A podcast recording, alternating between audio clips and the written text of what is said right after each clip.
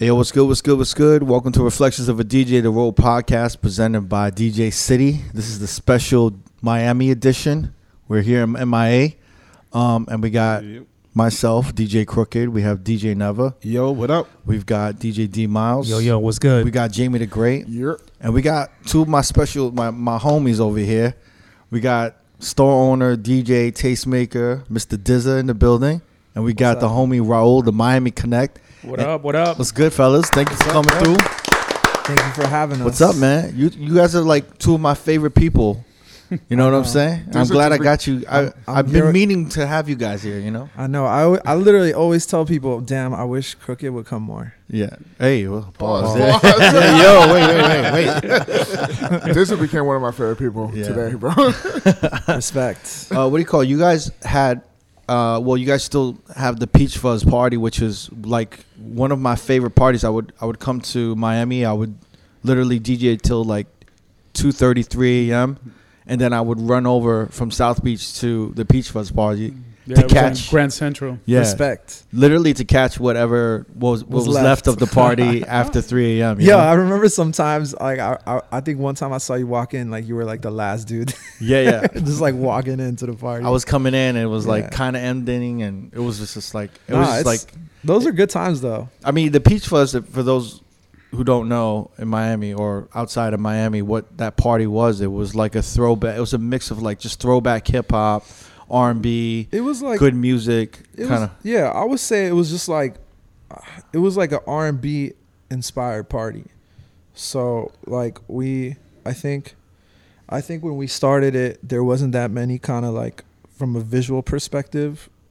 There wasn't that many parties drawn like the art, like the 2000s R and B Yeah. kind of like imagery, and so that's kind of what we were pushing. The musically, we were kind of all over the place, but the the genre that tied it back was always R and B. You Mhm. know, so we were doing. We started that in 2011 Yeah, and um i mean we're still doing it today like we're I mean you gu- you guys were kind of a unicorn back then with that concept. Yeah, I mean, I, we. I mean, at least for me, I got inspired from like Bill's parties. Mm-hmm. Um, Bill as w- Spector, yeah, yeah. as as well as um, you know, the rub.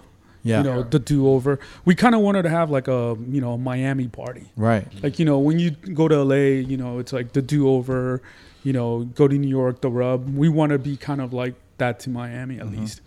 yeah and i think i think at the time it was like a crossroad in in clubbing too right because like edm was so big Right. and house music in miami is always it's it's always going to Yeah, it's be always big been around, like yeah. and it's cool miami has a true like house scene you know but hip hop was like not really the only kind of hip hop parties that were happening at the time were like the massive ones like live on sunday and like the big kind of like rap parties on the beach.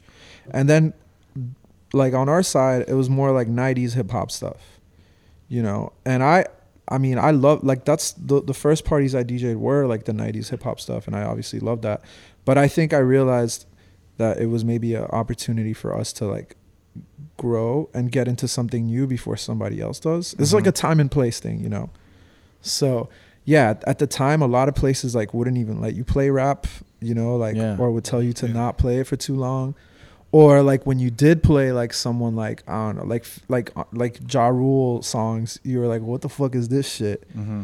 You know. So it was kind of like for us, it was like a, a perfect time and place situation where like a new generation of people were going to the clubs, like downtown, like the cool kids that were coming out. It was like kind of like the DFA records era and like all kind of like, you know, all like that New York kind of like indie shit Mm-hmm. was being Yeah. phased out. Like those people were getting old and then there was like a new generation of kids that were like into cool shit but wanted to party too you know and that's kind of our crowd we were we were grabbing a little from the old older crowd that would go to all Raul's like bars and shit you know One bar. one bar but like his part and all the stuff he was involved in and then and then kind of like also grabbing a new generation of kids between me and this other uh, girl who used to be our host Yeah, ashley yeah. outrageous and she would like help us you know it was cool honestly it was it was a really like at the time it was like a really important time and place thing in Miami, Yeah. and then it kind of just grew into its own thing, and now Well, the branding of it was so great. Like the flyers were awesome. It would be like throwbacks. Yeah, I mean, I think we all had like our own like our jobs at Peach Fuzz. Like Yeah. Adrian was like the DJ. I was kind of more like the promoter, Uh huh. and Press did all the artwork and whatnot. But we all we were all promoters at the end of Yeah. the day. Just I was more the one, you know, like being Yeah. at the door. Yeah, and Press's job was to design and create a vibe for the party, you know. Right. So he, uh, yeah, Press. Honestly, Press is like a design genius Yeah. beyond just like Peach Fuzz. Shout Like, to Prez. yeah, shout out to Press. Shout out to Press. He's done like And he's actually involved in your skate shop, Andrew, yeah, right? that's Yeah. right. Yeah, He, he does all the designs. He yeah. It, I mean, he does like ninety five percent of them. You Yeah. know, sometimes uh, sometimes he'll like some of the kids will pitch in, but it's mainly just him and like his his design vision and references for everything that we do. It's like his brain. You know. Yeah. And so some of the kids that will help him out are are doing that with that in mind as well. But Press is like, you know, Press did the last NERD album cover. He's done like the Miley Cyrus. Miley Cyrus tour book. Like uh, Mm. he, he did the album too. he also did the album cover. That's true. Yeah. He did like the the Terry Richardson book back in the day for Oh Wow, and he he's just done like a lot of shit. You know. Yeah, yeah. Uh, Ross's rap page. Uh, Yeah, he did the Rap, Rap Tees book for Ross. For Ross One. So- yeah, yeah. He's just kind of like just takes forever. What's his at? Do you know his at? Press Rodriguez. Press Rodriguez. he's just a very visual he's a smart guy he has so he's so much he's into so many things super humble too. When I met him. yeah Somewhat. Is he from yeah. Miami also? he's he's He was humble to me. He- i don't know if he was actually born here but he was like, born in Minnesota. he was actually. born in minnesota that's true but his his he's a cuban like he's a straight cuban like Mhm. you know cubans just found a way to get to america but they always eventually just come back here Dude, they got You to know. Minnesota. That's crazy. yeah the, Yeah. yeah. i mean people took i mean always crazy. honestly a lot of people went to vegas but vegas is so warm that people just stayed there so there's cubans in vegas that's Oh, like yeah, there's a lot, actually a lot Yeah. of dealers. yeah a lot of car dealers. I guess that were you know in the casinos in Havana. Yeah, it came to when, Vegas. Yeah, when Castro took over, they like left and started. Oh, really? working. Yeah. Mm. I remember been- one time meeting some a, a dude and like an older dude, and he was uh, the dealer. He's like, "Yeah, I used to work in the, in Havana." Yeah, I mean, they're, they're like in the past. What? When did Obama like, like f- free up Cuba or like the? Well, Well, he opened well, up the. yeah, he opened the he opened up the trade, Yeah. Yeah. but That was like He- 2000. yeah, that was like 2013. But then Oh, he also his last action was to remove wet- Restrictions. wet, wet foot, dry foot, which is this law that the moment that a Cuban would come into America, Mhm. they would have a right to residency. hmm So all these Cubans would come to America Yeah. and basically be instantly Citizens. Yeah, they like well not citizens, but resi- like their Okay. their path to residency and therefore citizenship was like, you know, Yeah. vers- which is fucked up in comparison to like all the other countries in the area had to go the proper channels and shit. Right. right. I mean, I'm Cuban, my my my mom's Cuban, Yeah. but yeah, press is press is Cuban was in Minnesota, but then ended up like all Cubans coming to Miami, Mhm. you know. Because there was like a when Obama opened up the floodgates, and there was like every like uh, the strip clubs in in Las Vegas. It Had mad like, Cubans? Had mad Cuban Crazy. Cuban Well, dancers no, started coming the- out. I don't. I don't think it was a. I think he Yeah. opened the gates He more opened- like on the yeah, trade where, you, like, I actually went to Havana. Oh yeah, yeah. In like t- 2018, the beginning of. So the one had nothing to do with the other. I don't think No, so. no. I think there's just always I think the wet foot dry foot. Nah, just man. the closest one. It was Because nah, it was like little crazy. I've never seen as many Cuban women in strip clubs in the maybe last like few maybe years. maybe they maybe strip clubs closed down here and they all went there because here is all Cuban strippers, right? Well, not all, but it's a lot of Cubans, Venezuelans, Colombians, Yeah, yeah. and then like Russians, whatever. Yeah. But m- I Russian mean, the real floodgates were opened in the late seventies, early eighties with the Mariel stuff, where like basically Castro was like, "Our like you know, I'm gonna release all the prisoners." No, I mean. Yes. He was. He, He was This is- basically this like, is like the worst history. I mean, I'm, No, about, to, no, no, I'm, about no. To, I'm about to say it. Like, That's what I said. No, He's no, uh, exactly like me. I'm about to say like No, a, no, like I'm a like- Scarface. no, yeah, exactly. Raul was like 30 when it happened, so he knows. Look, I'm telling you, like my twin. nah, nah, Raul. No, nah, it- Raul, he- ex Raul probably knows better than me. He basically like opened like, hey, if you want to go to America, Yeah. you could. And you know, also he's like, well, you know, let me empty up some of the prisons. You know, you know get rid of you know certain people and whatnot. Mhm. And but it wasn't just you know Yeah, no, but I, amongst everybody, also, that, I was making it sensational. You know, Yeah. I'm on a podcast. You know, so anyway, but something must have happened. no, like- the '80s was the, the first wave of Cubans came in '59. during during the in revolution. '59. Yeah. Yeah. and then the second wave Was really the- came in the 70s and 80s. 1980s. Yeah. Well, the '80s was when the Mariel. Yeah. And so that's really when the influx of and and you could tell there's a big in Miami there's usually a, a wealth discrepancy between those that came in the 50s and those that came in the 80s because in the 50s most a lot of those that came were able to find their footing Mhm. maybe bring in some of the companies that they had over there and come into Miami and sort of like you know So a lot of the established business owners in Yeah, Cuba I mean- came over here. and yeah, Yeah. and that and then in the 80s it was more like shit has ar- had already started happening in Miami. Mhm. So it, not that it was hard, but it, it was definitely like, you know, there's just a generation. Like the Cubans that came from the 50s and 60s, they live in the nicer areas of Miami, like Mhm. Westchester and you know and and South Miami and whatever. The Cubans that came in the 70s and 80s, they're more like in the what's considered like the, Where I'm from. the yeah the poor areas like Hialeah and and um and Kendall and all sorts of like different areas in the city that are like a little more low income that are It's- now nice. It's it's like middle class, really, like working Yeah. middle Is class. but is there like kind of like a, a tension between the No, classes and the no. generations Look a little? no, not no, necessarily. no. No. Cubans Cubans Cubans are yeah they're the same. no, but like in 1980, the Mariel was like he opened it up as like, hey, if you want, if you're not happy with, you know, in Cuba, Yeah. you could leave. So you know, Yeah, people bad that people like, bou- bad people bounce. uh, like it was like that was like a, a hundred, a hundred and something. Like I think it was 140, 125,000. yeah, it was a lot. Wow. It was a lot. But yeah, my mom my mom actually came like just before Mariel. But you're half French, right? Yeah, well, my Armenian, my, so- too. My mom is Cuban, but my dad is uh, Lebanese Armenian. So you know, like the genocide happened in the early, like the ni- early 20th century, and everybody either spread to like Lebanon or Egypt or Australia, Argentina, or LA, I guess. Mhm.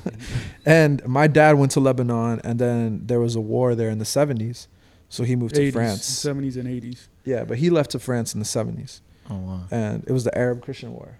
Yeah, and so so he moved to the seven. He he moved to Paris, and my mom also moved to France when she was eighteen.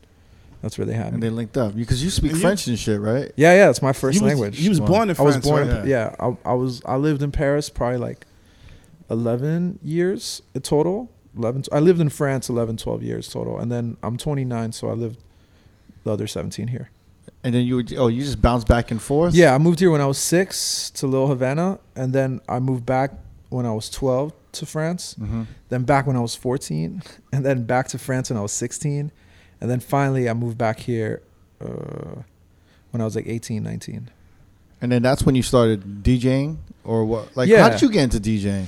I I was just like a music guy. Like Yeah. I I think when I moved to France when I was 16, it was really tough for me because when you're 16, that's like when you have all your friends and shit. Like here, I was Mhm. going to like I was finally getting into culture and shit. Like I was going to punk rock shows and hardcore shows, and I was getting really into hip hop. And then I moved to France, and I actually moved to Toulouse, which is like in the southwest of France.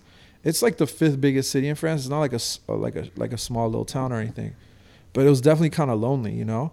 So all I really did was listen to music like all the time. Well, your uncle. Yeah, my uncle was super into music, and he also had a collection that he gave me. So I had like records, and that's kind of how I got into like records and stuff, like going to record shops and shit. But really, when you boil it down, it's because I was mad lonely. so I listened to a Shout out lot. to loneliness, man. What was you listening to back? Dude, like? I mean, that's sort of how me and Adrian met. You know, just talking.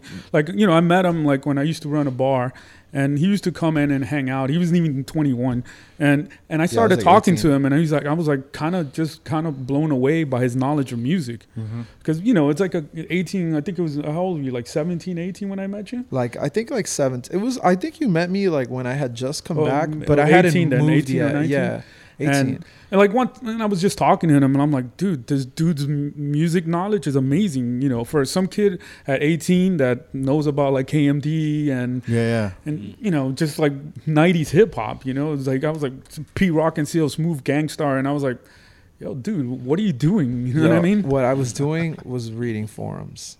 Like it's it's not a cool story at all. I was just on the internet. A What lot, forums know? were you- It just I don't even I couldn't even tell you now. But I was just on. Were you on the um? What do you call it, the holler holler board? Nah, No? that was like before my time. So okay, okay. But I was also never really like I never really got cool. I, I kind of lurked it at the end, but I was that was never really my scene. Like I kind of missed that, that whole shit. Yeah, yeah. And but I I really listened to like like I was on a lot of hardcore forums, like punk rock hardcore forums. I think that's also another thing that we have in common is like I also grew up in like punk and hardcore. yeah. So it was just like you know this kid listens to hip hop. Also you know came from a punk rock background. Yeah, you know, yeah. so it was like oh okay, it's like a cool kid. You know that was already like I'm like what's a, how old are you now? I'm 29. You are already like 40. nah, Raul, Raul, Raul, I think I think We Raul have was like like, late 15 30s. Yeah, late 30s when he met me. Yeah, it was like a fifth. No, yeah, nah, like, yeah, maybe you're like I'm, I'm. I'm 45. So you're 16 years older than me. Yeah, so uh, when I so met think I about like it. When Raul was 18, I wasn't even born. Jesus. No, that's not true. When I was 18, I was two. Three, two, three. Two. Yeah. So you know, it's just like talking, and I was just again, I said I was blown away, but I was like, why? Why are you? He used to DJ at this place called uh, Purdy Lounge. That, that Yeah, was your first so- residency. Yeah, that's kind of so. Like when I was like 16, I you know I listened to like when I moved to France, I ended up just getting into re- like really into hip hop. Like I transitioned away from like punk rock and like kind of like indie music, more like into hip hop, I guess. And um and that's and so I so when I first got to Miami, um I met this dude DJ K Razor, who's the shit, like one of the coolest fucking dudes ever. And uh, he he kind of put me on, like he helped me he helped me a lot, and he put me in touch with this dude Joel, um, who used to throw this party at Purdy Lounge, which is like a legendary, at the time was like a legendary spot. Like, he used like to throw, Sunday nights. It was like the Sunday night, kind of like the skater slash yeah, Yeah. it used to be downtown called. kid used to go hang out there on Sunday nights. It was so- cool. It was called Chocolate Sundays. Yeah, I was gonna say chocolate Sundays. Yeah. and that's that's so like I wanted to go one night because somebody was performing. I, I maybe it was like Mayer Hawthorne or something, like some fucking nerdy shit, you know. And you were 18 at this time. I was Wow, 18. was it like okay with like to let 18 year olds in your bar? And No, shit no, like that? no, not my bar. It wasn't his bar. It wasn't his bar. And the bar I went to was definitely not into it. Yeah. Like I had a lot of problems with that bar first, but Well, I mean, because you could be 18 and inside a club if you're working, and he was working. So yeah, you know, but Oh, I mean, the manager hated me. Yo. Like I remember the first Neil? night. So the first, so Joel was like, "Oh, he's 18. Like, why doesn't he just open?" You know. And Yeah. the story's funny because like I was 18. I had never been to like a club club before. You know, I was just kind of like, "This is my like," you know. So he's like, "Yo, show up at t- at 9:45. like, don't be late." I'm like, "Fuck, all right, cool." So I'm getting to the spot. It's 9:37. I can't find parking. Right at the time, my grandma's like, my grandma had a handicap sign. So I, I always gave her shit for it, even though she needed it. But I always gave her shit about it, like, oh, you can park right here. So I was like, fuck, there's no parking. Like I've never been to a club, so I'm thinking it's packed in there. You know, like Yeah. I, like shit.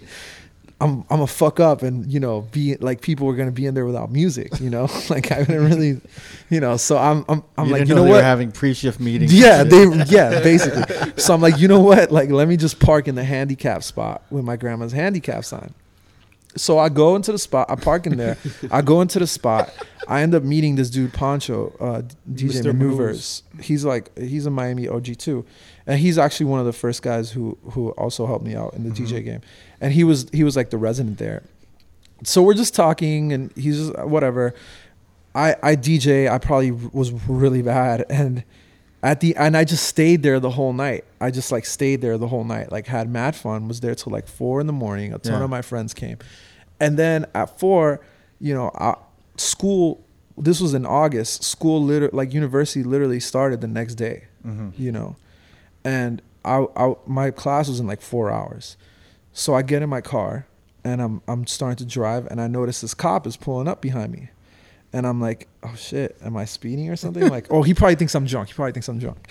So he pulls me over gets me out of the car, has me do like all the the the alcohol Sobriety tests. test. But yeah. I'm sober, you know. I, I have I I'm not like I don't I don't go to AA or anything, but I just I, I never I don't drink or smoke or do anything, right? Yeah. So I do all that shit. And then finally he like puts my hand against the car. He's like, You're being arrested. I'm like, Yo, for what? He's like, Oh, well, parking of the handicap sign is a third degree misdemeanor. Like I'm taking you a first degree misdemeanor, I'm taking you to jail or whatever for the night. So I went to jail for the night for thinking that 9:45 I was gonna be late at the club. Little now I won't even take a, a slot. like you know, you have to fucking That drag was that, that out. was your opportunity at the time. That was my opportunity, so I was super hyped, you know. But I it- didn't know that was illegal. Wait, but even though. with, Nah, with the handicap sign, yeah, I thought it was just a fine. Dude, Florida's different, bro. And it's actually fraudulent use of the handicap sign is the the the bad one. Because if you have somebody else's handicap sign and you're using it to park, yeah.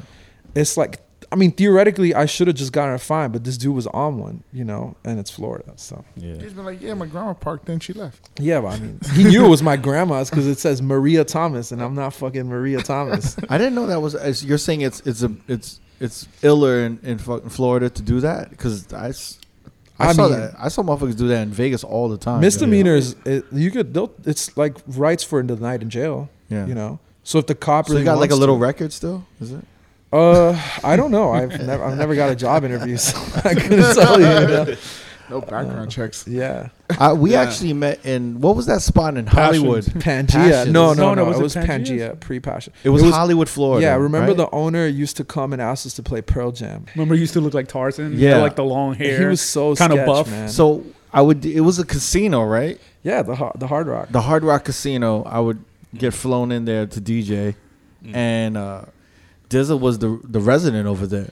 Yeah. So Yeah. so like what happened was um, my friend called me. He's like, "Hey, we need a DJ. Do you know anyone who wants to open?" And I'm like, "Get Adrian." Yeah. So Adrian went, DJ'd, and they liked him, and he got his job there. And that was kind of like I think helped him a lot because it made him like have to DJ to like a you know top forty crowd. Right. And then you heard like a lot of Yeah, Yeah, a lot a of lot you guys. everybody, yeah. like- a lot of you guys. Yeah, you five or Yeah. who else? Ra- I mean Ross. I think like I think like Reach used to. Because I think they there used to have a too. All the scam. scam dudes, Oh, yeah, right? they had like a scam deal. I It was like Sujit scammed somebody to like give him the Saturdays, and all you guys are coming in. You Yeah. know? that doesn't sound. Yeah, that It sounds, sounds- exactly like. sounds Sugar, like- yeah, right? Nah, Yeah, I mean, sounds- they, I mean, they, they Honestly, I'm sure, respect I'm sure they smart. catch, you know, they, they, they Nah, paid they you well. Did, they did honestly. It was a different time in DJing, as you know. Like yeah. guys like you would come in and do a really good job and make the club more money. Mm-hmm. You know, so in a way, it worked for everybody. no, but it, it definitely helped you. Oh, your for sure. Yeah, yeah, Like he 'cause- got so much better. Cause like you 'cause- were there how long? Like two years. Yeah, th- I'm damn. Like yeah, like dudes wouldn't show up. Was that your first residency? yeah, yeah. Well, I guess Chocolate Sundays was my first residency, Mhm. but that was so like you my kept you kept doing chocolate Sundays after you got out of jail. Dude, I mean, I did chocolate Sundays. Yo, honestly, I did chocolate Sundays for free for like a year and a half, just like DJ. Then they started paying you him know. fifty dollars. Yeah, honestly, like, I, yeah, it's the truth. But I, I was they, they cool with overpaid it. you, man. totally. I mean, uh, when I, it's funny because when I like talk, when I ask kids if they want to open, Yeah. now for like p- parties, like good ass parties and shit too. You know, it's like a whole fucking battle over like two hundred bucks, and it's just like, dude, some dudes in New York DJ the whole night for two hundred dollars. You Yeah. know, like, but whatever. It's no shaming. You know, it is what it is. But I remember I used to DJ that party for free for a long time. I used to DJ Raul's bar for like fifty bucks, and then No. He's right 50 there. bucks. it's It's like I, I at least gave you hundred dollars. At least Double. well, we were roommates, so maybe that's why. At one point, Raul and I were roommates. Damn. You knew he had to, he, he had to come up with the rent money at the end Yeah. yeah. I'm like, I'm gonna give you two hundred I this used week. to eat grilled cheese every day. but yeah, I mean, I used to have that residency, and then we had our shit at the Hard Rock, which you would come and do all the time. Yeah, yeah. And it was cool meeting you guys because I think, I think for me, it opened me to another world that I didn't really know like existed like that. Like I only, at the time, I only really thought that DJing was like these cool parties that paid you fifty to hundred bucks. Like I had a Mhm. job and I was going to school, like, and I wasn't planning on dropping out like I did, but I I was that was just what I knew to be DJing. Like I didn't think people like made money off of it, you know Yeah, yeah. and really like watching all you guys come in there and probably get a fat check was like, oh damn.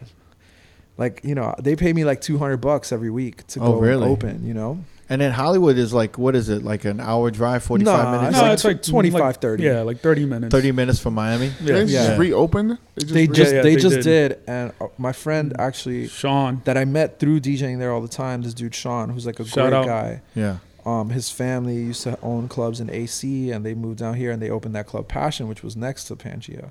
Now there's a club in there called Dare. I DJed the opening actually like night with Oh, five. dope.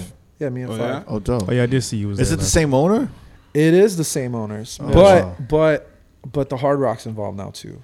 Okay. So I know that the Hard Rock, like, I know that they probably, I think they like named the club and they're working really hard with like getting it open in other places. Is. Tarzan still involved? Who is Nah, that? he's not in that club. Different club. He's in the but you know what's club? crazy about Yeah. Tarzan? He's a lawyer, and apparently he was a good one until he obviously got disbarred. For being a racist. Nah, it's America. Nobody gets disbarred for being racist. It was They really had to weird. do, it like, was like or something. it was like the one of the He only used to times, remember. He used to always like, "Yo, play some Pearl Jam." Yo, he remember? used to come up. Yo, you it was I a mean, Pearl maybe- Jam, right? Yo, he used to come up like dead ass right before Middle of the night. right before someone would go on. He's like, "Yo, I know Mauricio's not gonna play it, so play it for me." Soundgarden, and I would be like, "Soundgarden?" He's like, "Yes, Soundgarden." I thought it was Pearl Jam. same shit. Pearl Jam, Soundgarden. It's like same, you know. He, but yeah, it was Pearl Jam and Soundgarden and like what is it, Temple of the Dog, like all those like you know like grunge bands from Seattle and shit. He, I think he was from Seattle, and so yeah, he would make me like literally it would go from like Missy Elliott lose control to fucking Jeremy, like, you know, Yeah, yeah. fucking shit. He, I remember he used to come up to me, like when I would when I would spin over there, and he'd just be mm. like, "Yo, let's take the, this hood shit off." Yeah, he, he said hood shit. shit. He said something. Nah, He you would know say what he some said. other shit. You know Yeah. what he said. He would play, he and would I remember. I remember him. I remember like, I remember him saying it once and being, and I was just like, dude, I can't believe you just said that to me. yeah, And he was just like, you know what? I apologize.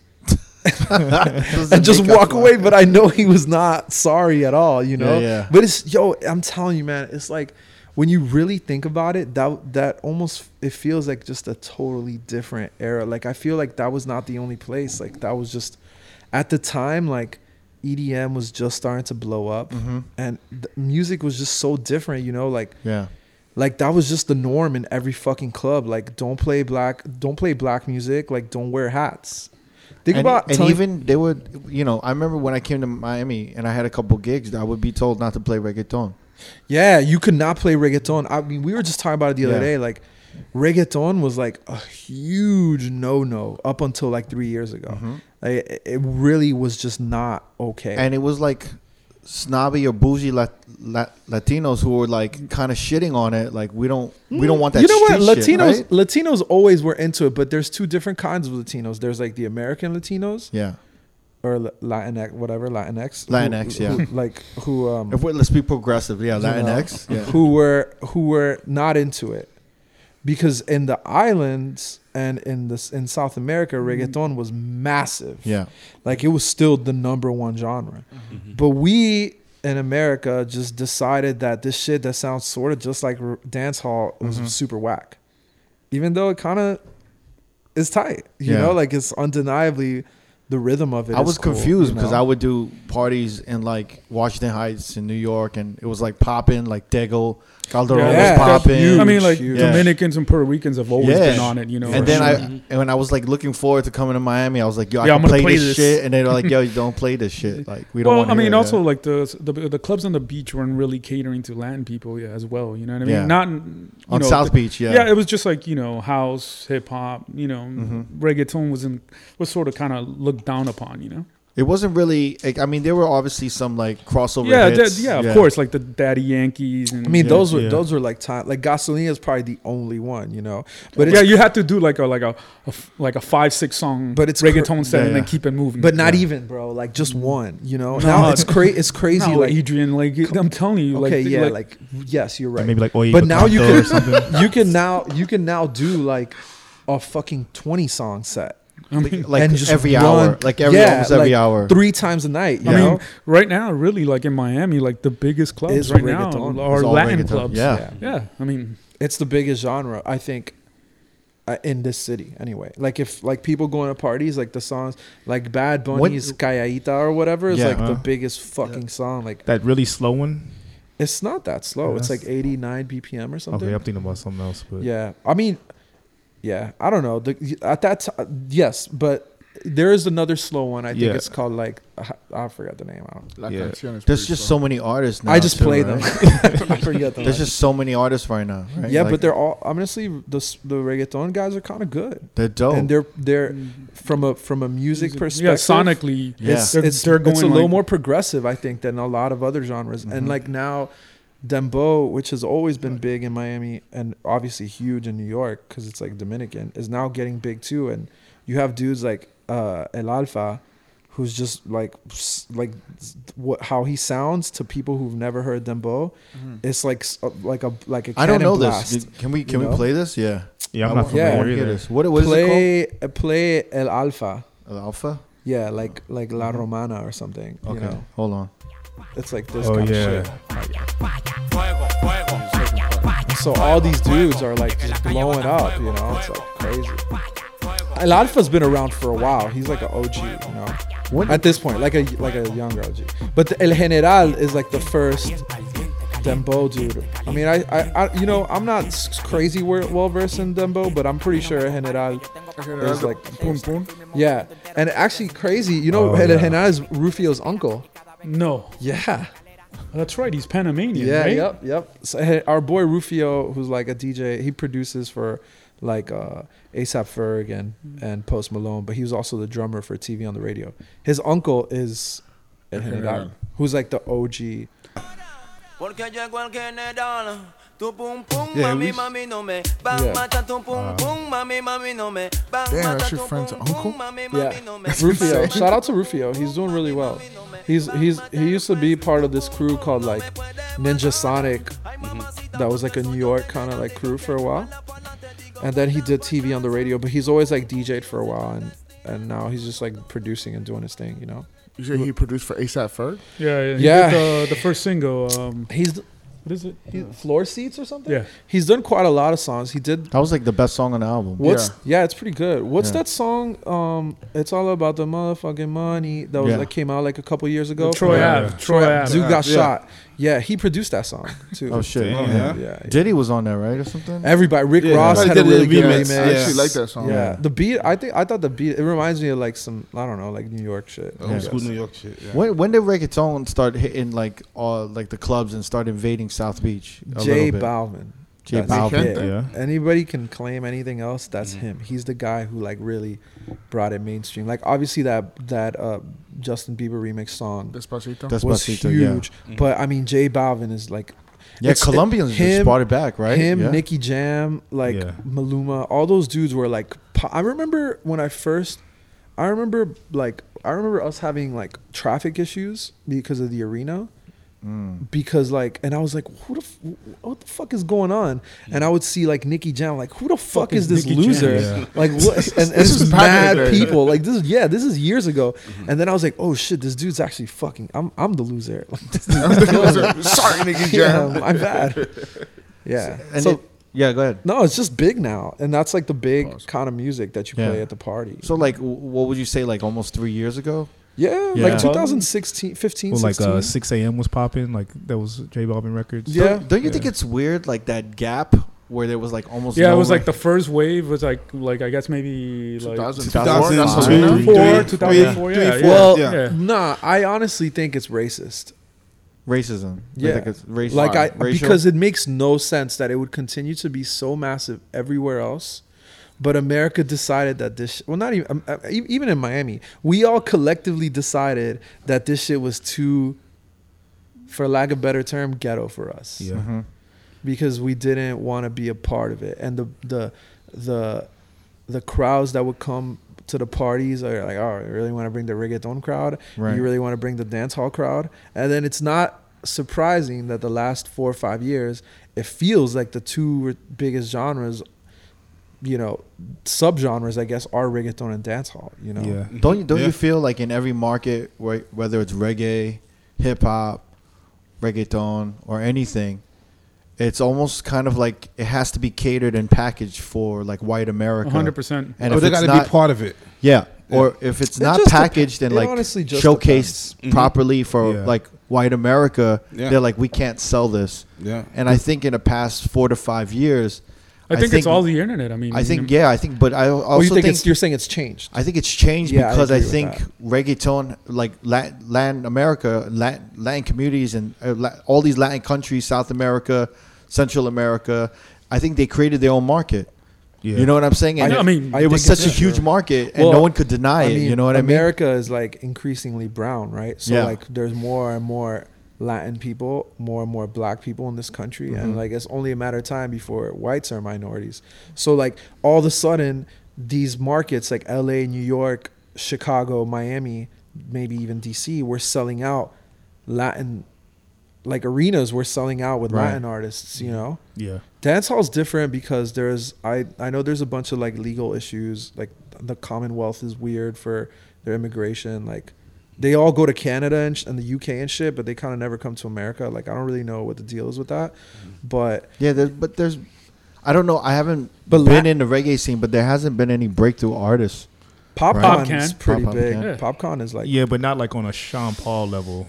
No but it's just different again that's it's what I- that's different what I mean. It's not Yeah. even like It's a Sean diff- Paul it's different now you don't have to be like that But Popcaan dude, there's so many reggaeton artists at once. It was like J Yeah. Balvin, and then Bad there was Bunny, like Nicky Bad Bunny, Jam, Anuel, Nicky Jam. Ozuna. Yeah.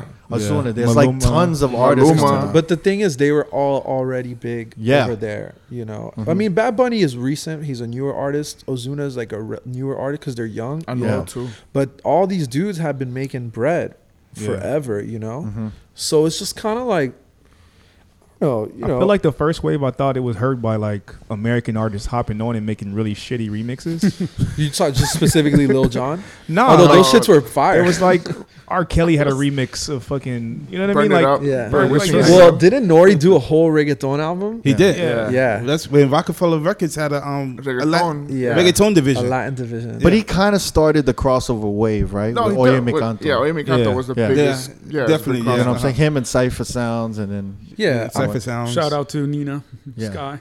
yeah, Nicole they're actually t- and they're Natalie. tight. They still DJ and they're tight. they Oh, come yeah? out here. They just spin out here a lot. Uh, New York, I think more, but yeah, yeah.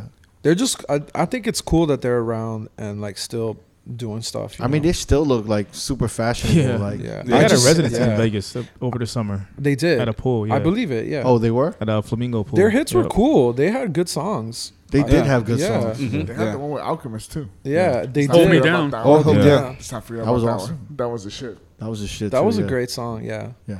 And yeah, they're just they're just fucking cool. You know, like some, like people stand through like are still around Mm-hmm. after like supposedly being like quote unquote one hit wonders or whatever. It just shows that they're really into it. You know, and Yeah. cool, like down with the shit. You know. So nowadays in Miami, would you? What's the sound to you? Is it predominantly Latin music with a sprinkle of? I think the sound is as the same as it is anywhere. You know, it's a lot of hip Nah, hop. but it, there's definitely a I mean, bigger land. well, I mean, it like I mean, listen, I'm not playing. The, I'm not playing the Latin clubs like that. hmm So for me as a DJ, Yeah. I think yes, there's more possibilities to play. There's like you could play more Afro beats here than you could uh, outside of like DC and New York, probably like the two best places for that shit. Yeah. And you could play more dance hall here because there's a big dance hall market, and you could definitely play more Latin songs. But at the end of the day, like it's still the hip hop songs and the couple pop songs, I guess. It just depends what you're playing. Like sometimes I play like parties where I don't play any of that stuff, but mainly like the ones where you're getting paid. Yeah. It's Well, you're, like at, you're- you're you're a resident at Live and Yeah, uh, yeah. Wednesdays at Live, right? yeah, yeah. Which is their their one of their biggest industry uh, nights. Yeah. Yeah, it's like their industry night. Besides their Sundays at Live, right? well, Sunday is just like their monster night. They Is that still going on? Sunday yeah, in Live? it's Yeah. going strong. They, Damn, Honestly- like a long ass run. I got, I respect, I respect them a lot. I mean, not just because they employ me. Shout out to that, but also out, yeah. because I think there's value in the fact that they're very consistent in the people that they work with. Like you rarely see crazy changes in there. It's a lot of the same people all the time. Mhm. So they kind of know they they have they know the direction which they want to go in all the time. They're not really ever like doubting themselves. I mean, they're always looking for new opportunities and new ideas. Like Thursday night is a Spanish night for them now. And they kill it. Like sp- the Spanish wow. night was great. So, Yeah. so they did a Latin night. They Yeah, it's do on Thursdays. right Thursday nights, That's dope. which is which I think for them was When did like they start that? Um, when they maybe- reopened. With around the same time we started our it- originally the Wednesday that I that I do was supposed to be me and Chase B, and we were the two residents. Chase B is uh, Travis, Scott's, DJ. Yeah, Yeah, Uh-huh. he's like a good friend of mine, and um, we we wanted to do the party together, but I think you know obviously Chase at the time like w- was like already kind of buzzing, but then Mhm. he kind of like just really blew up. right. So I think he didn't he w- he wasn't able to come to Miami as often. So it, I I obviously stuck around because I live here, and uh, and uh, and uh, they added a couple guys like this dude Five Venoms, who's like the DJ for Rolling Loud, which is like the big festival, and Iron Lion is around too. But it's yeah, I'm, I'm one of the residents. It's like a it's pretty much a hip hop night. It's a big Um, room, It's a really big Yeah. room and it's all hip hop all night. for the most part. I remember when I first when I first used to play it before I started my new party, like when I would just play like once or twice, Mm-hmm. which I'm pretty sure like the first two times they hated me. Um but it worked out. but they uh but that that I'm- Wednesday party was completely different. Like it was totally different, like ten brand new. years ago. Like, yeah, you- well, I mean, when they first started, it was like a kind of like a hipster night. Yeah, but- but when I 'Cause first- Ross One was the there was the resident. was the resident there. but when I first started actually, DJing yeah, you're basically carrying the torch from Ross One, pretty much. in a way, yeah. on that Wednesday. I first started playing that party in like 2000. I think the first time I DJ'd it was like 2013. And it's crazy because like the first time you went to live was on a Wednesday. Yeah, So, yeah, We snuck you in. Yeah, Oh, really? yeah. I was looking crazy in there, bro. I remember. Remember I remember the bottle situation? Yo, I remember. I went to. All right, so at the time, like I was with some friends that I knew. I had to give him Uh, like the like Yeah, he gave me the ill talk because club check this. ethics. What, Like was, talk. what was the talk? Hold on, hold on. Let me Let- let me explain to you the the situation. so I'm in. I, I roll up to the club, VIP gas tank on. So I roll up to the club, whatever, and I Well, And- like our friend Jake. It was Yeah, our friend Jake's our party, who's now his manager. Funny yeah, enough. he's my manager now. But he does he he did a, he he does a thing called Pop Life, and they they did the Wed- the Wednesdays at Live was that was their thing. Original lineup was Danny Ross. Daze, Ross, and Mhm. Jessica, Jessica Who. Who. Yeah. And then Danny Daze sort of stopped DJing like clubs like that and got really into house and techno, and now he's like huge in that world. But at the time, he was still doing open format thing. He was like kind of like what was that thing called? They used to do like remixes and shit of like pop songs. Like it was like discotheque or something. yeah, he Mhm. was part of Discotheque. Yeah. Oh, with him and uh, Giga Joe Maz? Maz. Joe Maz and, uh, No, no, was, I I, think think it Joe was Maz was Joe's in it. brother, Gigamesh. Uh-huh. Yeah. I think it was them three, maybe. I, I, Yeah. you In know, conflict? Or- Nah, that was like a later incarnation or something. Yeah, yeah. I don't Yeah. know. Anyway, so Danny was like the guy, and he so he bounced. He's doing house. He's killing it. And then Contra came into DJ, and then for mad long, like I would go because all my friends would go to that party. So the first the first time I went, uh, I was 19, and I, I, I Raul got me in, and I'm in like the VIP section, and I don't know anything about clubs. well, it was like me and Jake. Remember? yeah, him and Jake. So I don't know. Jake didn't want to get you in. By yeah, the he didn't want to get me. in. So I, uh, but whatever. All the I know, I knew nothing. Right, rightfully so, though. Yeah. Right? Well, I mean, as- but look, he has So- a, he had like a beer at s- I- 14. So I whatever. I didn't know anything about clubs, so I'm walking into the club and I, I go meet Raul and my home my homies like they knew somebody at another table or something or one of the girls got invited to one section or whatever. Mm-hmm. And I'm like, "Oh, sick. She's on the couch. I'm going to go stand on there with her." and so I'm rolling up to some promoter's table. I don't speak to any of them. I just get up on the couch and I'm like Yeah. hanging out with this with this chick and this other dude, and the dude literally yanks me off. He's like, "What the fuck are you doing?" Yeah. I'm like, "What do you mean? I'm on the couch." He's like, "Yeah, this is my couch." I'm like, "I don't see your name on it. Like this is." He's like, "No, this is my table, bro."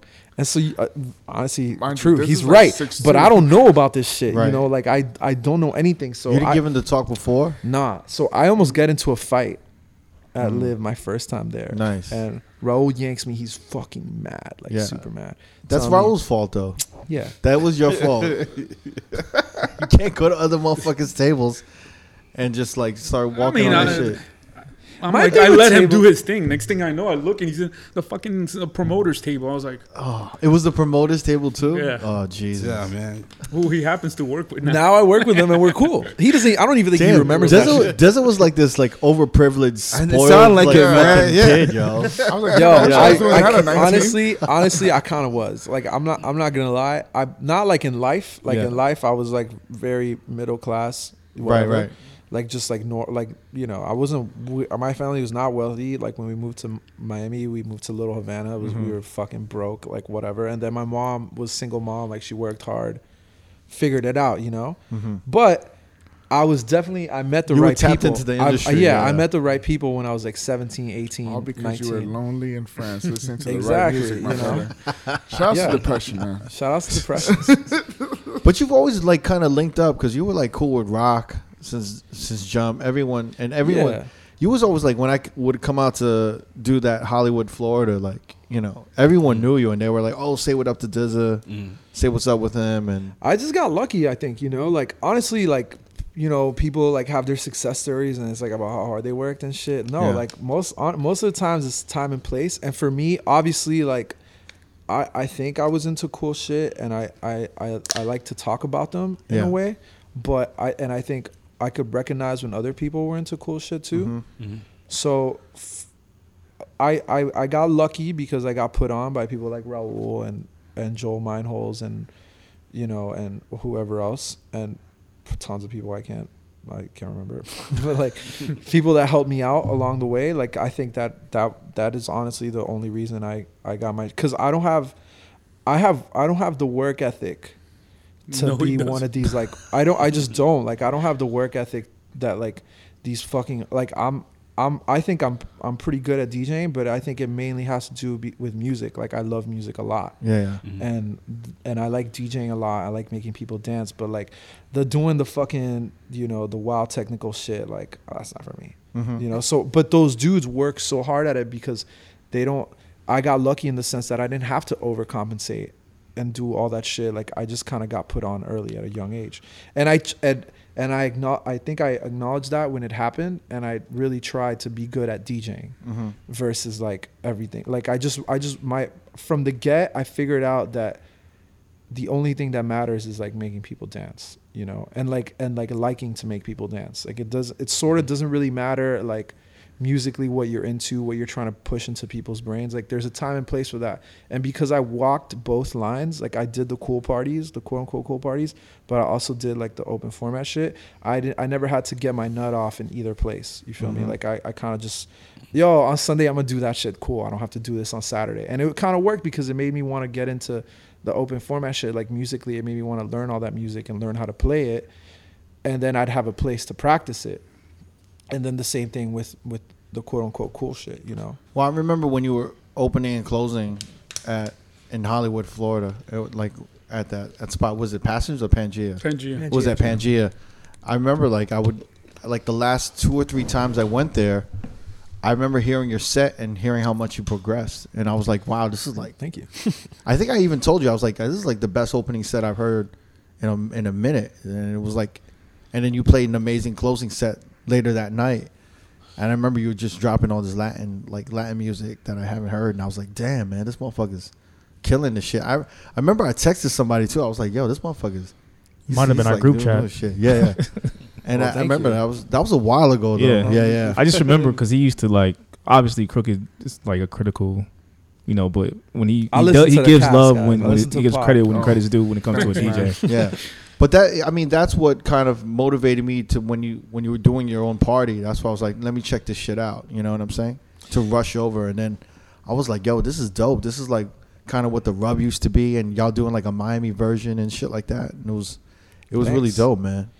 Thanks. Yeah, I mean, honestly, I think I think I think I'd be lying if I didn't acknowledge that a lot of like I mean, uh, whatever the success is, like mm-hmm. however you want to rate it, a lot of my like quote unquote success in DJing has been because of the people that I that have been willing to go to bat for me. Mm-hmm. But I also think that I I tried to like when it, when it was time to step up the plate, like I did my part. You Yeah. know, so I I think I think a lot of people have put me on throughout the time, and and then I I just I always wanted to get better at DJing. Like specifically opening, I thought I thought for me was like a whole other experience because I think I never I never really like I never really got to play any of those songs ever. Like to me, like I, at one point I thought like Nori Nothing was like the biggest song ever, you know, but only because I only Same. opened, you know, like I just didn't know, you know, like I it didn't it didn't hit me that like there's other way bigger songs, you know, but Mm-hmm. I, as I got more into DJing every Saturday at that spot, I got more into like knowing songs and figuring it out. And then dudes wouldn't show up, you know.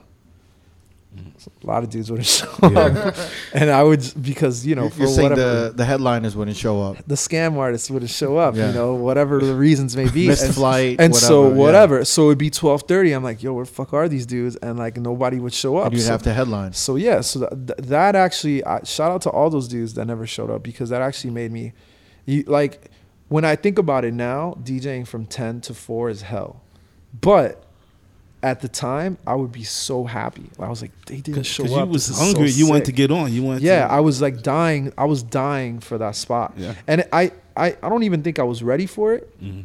because that club used to get packed, man. It was a lot of people. It was like a thousand Yeah. people in there, you know?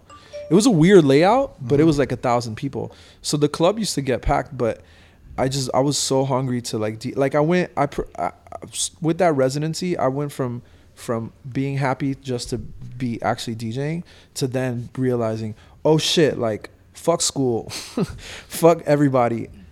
I'm gonna go DJ, you know, Yeah. like I'm gonna start, I'm gonna start making money off this shit. Yeah. And mm-hmm. and and I, f- I mean, the first time I headline, I got like 700 bucks.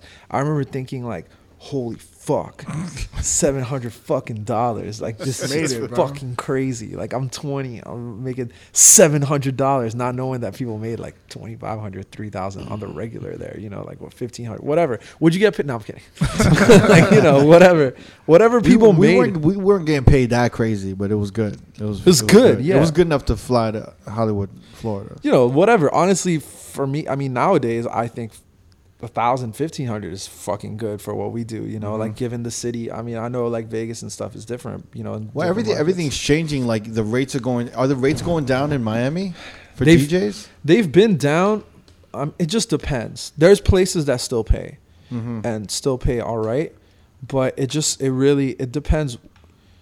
It depends Because we we were talking about this earlier that you, even in Vegas we can all attest to this. Like the nights don't go to 4 a.m. anymore.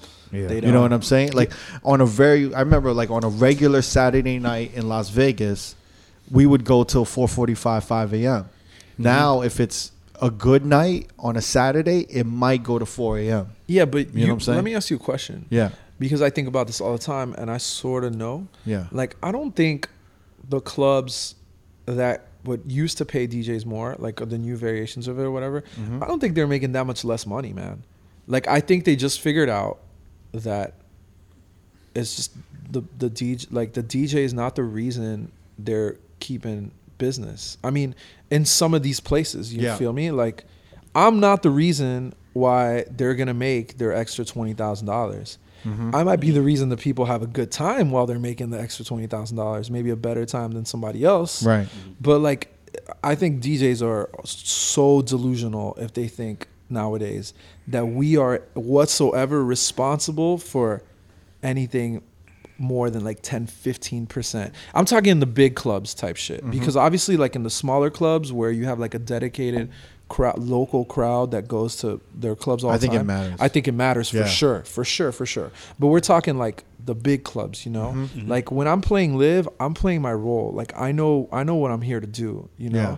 and i'm not here to fucking i'm not here to be whatever i'm i'm here to do my job from my time slot make sure i do as good of a job as possible Yeah. and keep it moving like I, i'm not i'm not gonna i'm not gonna argue over a couple hundred dollars. I'm not gonna argue over whatever. Like this is what this is now. Mhm. and it's just it's just is that way. Like there's no other way to think about it. There's no reason to think about it any other way. Like there's places where you know you have leverage and leeway and there's places where you know you fucking don't. Well, I think like I, I think there are the the clubs like Live, like these monster clubs, like I would say equivalent to Live in Las Vegas would be like an XS, Yeah. Mm-hmm. right, or a Hakkasan Omnia. Yeah. Yeah. Those would be the monster clubs. Like they're yeah, you're right. They're probably not. I, they're probably doing like their numbers on the weekend, but I still think there's kind of a dip. I think like oh, bottle Oh, for sure, service, sure. bottle service as a whole.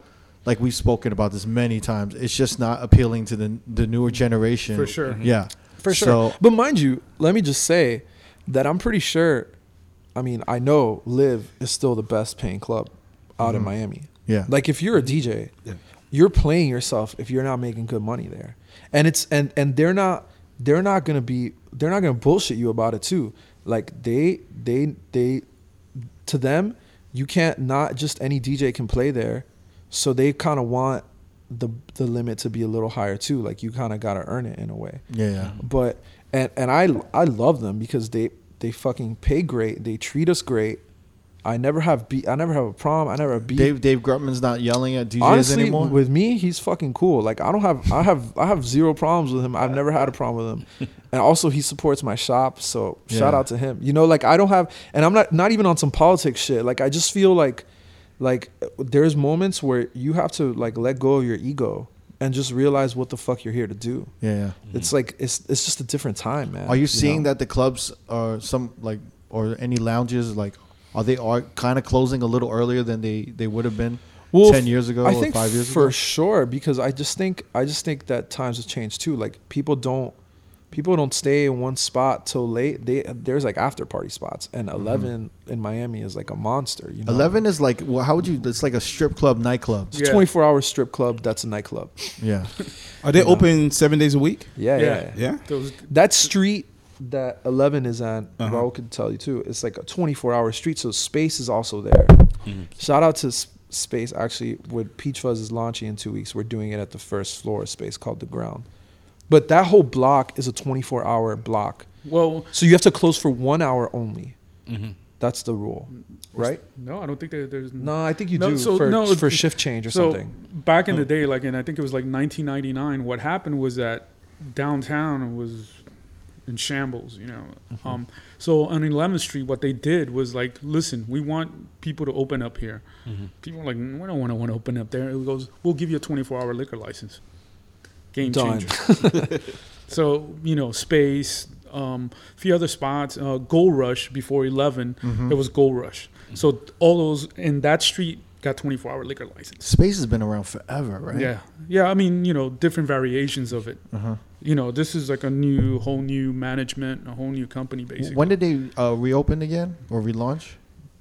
they've done it a few times. Oh wow. Yeah, just Yeah. uh, now they have a whole new setup. What, when was the most recent one? Um, The most well- recent well, one, the guys from Three Points, who do a festival called Three Points. Yeah. Shout out David Sinopoli. Yeah, it's like a good, it's a good festival. It's like a, it's like a, a good ass festival, and um, and they're they're like super curated in their lineups. The acts are tight. It's, it's just tight. So anyway, they took it over and they're killing it. Like they're booking interesting Well, shit. well, what I mean, like the new variations, also is that they brought in those guys, uh, Insomniac, right? Oh really? Oh, they just bought into it. That's yeah. right. Yeah, that's why I mean, like that But- variation of it. But they're just buying into it. No, nothing has changed really that much in the Mhm. in the programming, whatever. It's they're still doing cool shit. Like before, it maybe was. I mean, I don't know. Just it, the house is so big now, and minimal techno and all that shit is so big, yeah. Mm-hmm. and all those dudes kind of ha- are. They're kind of like cool in their own like that. That yeah, whole they, like they have like- their following. yeah, like, it's like, it's not. It's not like it's not. I mean, it's obviously cheesy because it's like usually white dudes from Europe, but at the end of the day, like they're musically and the crowds they attract are cool. Yeah, yeah. You know, so When you're doing a big room like Live, when you're spending like there, are you still on, are you DJing on sticks or are you on Serato? yo, I'm I'm on Serato, Yeah. but I'm really working on the sticks. Nah, man. you're I'm still working on that? I'm trying. It's not a house. I'm only on sticks, Yeah. but I'm I'm still not as good as I am on Serato. But I'm working on it. Like Andy's, like Rock is really good on the sticks now Mhm. with house and shit. Like I, he played, we played a party together. I'm like, I'm not, I'm not as good as this shit. You think it's realistic to like really quick mix and do what you do Hell in, yeah! in hip You hop know who does sticks? it really good is Dem Jeans in LA. Mm. Mm. He he fucking runs through songs on the sticks, and it's all about it's all about Preparation, preparation. organization. You Setting could type, you know, you could type a song on the CDJ now, right? Like It's through rekordbox, right? yeah, through rekordbox. Like mm-hmm. if Yeah. it's the newest CDJ, like Nexus Two or So whatever, there, is, you press the button and you could type it on the screen. So it's basically like that's the only thing that changes from Serato. Really? this is this is what he was trying to sell me last year. Was it last year? yeah. He's like, dude, I'm only fucking on sticks. I'm DJing sticks. I'm like, no, you're not. Dude, I'm and he's like, I'm, I'm telling you, like, it's made me a better DJ. I'm like, no, it's not. No, It has No, though. hasn't. It has because Wow. you, because you kind of just like. First of all, you're you're more interactive with the crowd, which is kind of lame, but it's the truth. Like people see you Because you're not DJ, focused on the screen as much. not. There's not a screen blocking your face or your whatever. Like you're kind of getting a better feel for the crowd, which obviously does not matter that much in the hip hop shit because you know what to play anyway. But it also makes you just like more alert, you know. And I don't know. I don't drink, so I don't have like those moments of clarities that you drunk motherfuckers have when you're just like in your zones where you're like, oh, I figured it out. You know, like Yeah. I, I almost have it figured out all the time. But then there's That's exactly what my mind is saying. Ah, I figured it out. Yeah, exactly. Got it. Am I, am I wrong though? I feel like that is what your mind is saying. You know, but I don't know. I think it honestly does make you better. I think it, it makes you like it more too. Because half the times, if if we're all being honest, a lot of times we're fucking bored up there. Like we might we might be look we might look like we're working and shit, but like how we play we play this shit all the time. We're bored up there. I think it's the closest thing he'll ever get to like vinyl. Maybe that's why you like it. nah, it's not. It's just not that. It's just Or it's- he's really lazy and he doesn't want to carry a laptop anymore, and he just I think that's what I it think is. it's just. I think more- he just wants to I whip think- out I think it just like a it- flash drive and like headphones. Like a, a headphone bag with Yeah. the, I'm That's too, exactly honestly, what yeah, it I'm dying Yeah. to I'm dying to look cool. That's why. That's what it is. You don't want to carry a But backpack but really, truly, or your tote. You what do you carry? Like your got a shit. Little got a tote, tote you know what I'm bag. saying? Yeah, he's- That's- that's he's what got I- a tote bag. Me too. not a That's tote that's bag. that's yours. The Prada tote we got bag, an? Andrew. That's that's just that's my little. Wait, wait, wait, wait, That's not a tote bag. That's a, that's a What is this new? What is this new generation of DJs carrying shit in tote bags? Well, we got a little Andrew tote bag for sale on the website if you It's want. like advertising. You know, I'm gonna go pick that up. Andrew downtown. Don't buy their tote I'm gonna go pick it up. Don't buy their tote bag. I, I, I've been carrying a tote bag for the last two not months. if you're not if you're gonna not if you're gonna use it. You to gonna use that to DJ. DJ? Why not? Why? What's wrong with? it It's just a bag. You you know how fucking stupid we look with a backpack in the club. Like honestly, when you really think about it, you look like a schoolboy, but you're like you know damn near forty. You don't want to. You don't want Gotta You don't want to walk through the hallway and carry your books to class. No, That's kind of the same shit. no, it's not. and we they look like, like look at those dorks with like the big backpacks and they're carrying Or you- every textbook for every yeah, class. like you might be the DJ or you might is, be right? the IT tech. Like No. what are you, you know, like what are you fucking doing? You He's know, actually trying. I'm be, being like convinced that I should I'm just need a saying. backpack. Ba- it doesn't matter. At the end of the day, it's whatever you prefer. But like, what the fuck you like really a messenger need a backpack? bag, yo. Like messenger playing- bag, I, I'm fine with. The tote bag, That's for cool. some reason, the tote bag to me, What is it the- just reminds me of like this old, like New York, like this the old guy in New York who would whip out crackers to feed pigeons and shit. He would put his old newspaper in there. You know what I'm talking about, right? To sit down on the bench. Yeah, and shit? sit down on the bench and whip out like a Don't worry, sandwich. when you see like me a DJ this week, sandwich, you'll yeah. you'll get it. You know. Okay, okay. Yeah. and I'll be like, oh my God, I need a tote bag as well. Yes. Yeah. Nah, look, it's all about preference. I honestly hate backpacks. Mm-hmm. I just hate them. I've hated them my whole life. My- I don't. I don't yeah. believe a word you say. That's Okay, how you this dropped out, bro. I hate backpacks. you know? I, who the fuck likes backpacks? I don't know. Everybody I like like backpacks. backpacks. I don't It's know. functional. Doesn't like backpacks. It's the new generation. every bag we don't, is We don't like functional. bottle service. We don't like backpacks, yo. This is our generation. Well, is- no, me and him are pretty close in nature. That's why I'm like, uh. you I don't just- like backpacks. You're always with. You a always have his backpack. backpack, No, Jamie. sorry, no, hold, wait. I didn't even say that. I'm saying He was saying he likes backpacks. I like backpacks. backpacks. So Okay. him saying I like tote bags, I'm like, it's a year gap. I don't know when should change Uh, where. I, I, 'Cause I don't are you tote older than me? By a year, I'm 30. You're 29. Yeah, dude, you're old. No, I'm fucking- But tote Look, bags. I'm just saying, it's whatever bag you want to use. I have a tote bag. I'm, I'm really only carrying my laptop, a USB stick, and seat and headphones and a charger. Mm-hmm. I don't need a whole backpack for that. And I also can just carry it like this in my hand without having to This- like fucking go to school. It's all fun know? and game Like- till he loses it. Oh, it's all it's the same with my backpack. No, but like you- The when your backpack, backpack, you there's have like it zipped up. And you always have it on you. Like, Plus, somebody can rob you easily, does it? Where, where, where do you think I'm? Snatch him up. I'm not. I'm not. I'm not walking through a crowd of like EDM fans. I'm fucking going to the club, the same doors y'all are using. No, who's gonna steal your shit?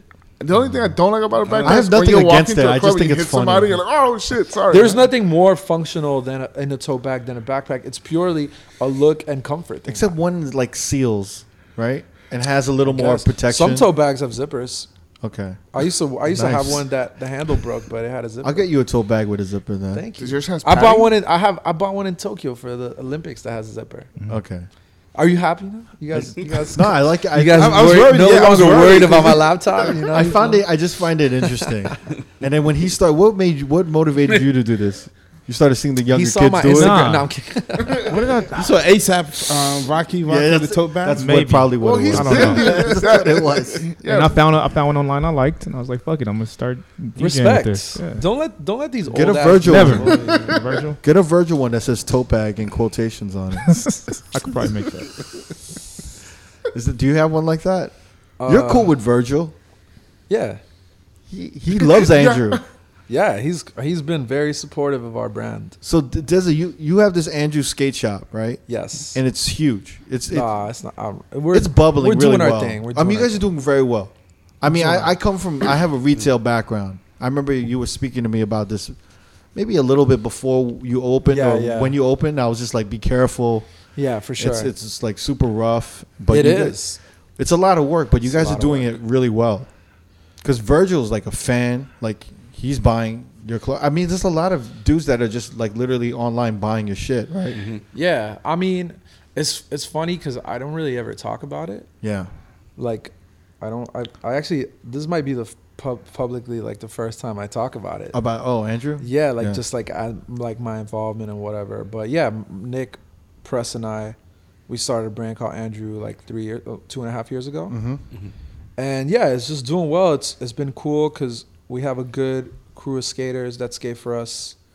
Um, they're talented, they're young, and they look good, and then they all have good taste and shit, which is easy to kind of like. It's easy to pass down ideas when people are receptive to it and open to it, and it's also it's also great for me to like learn what they're into. You know, grow almost and gain more knowledge through kids and see what they're into and get inspired. But I think for us, like the most important thing was to be able to build our identity. Mm-hmm.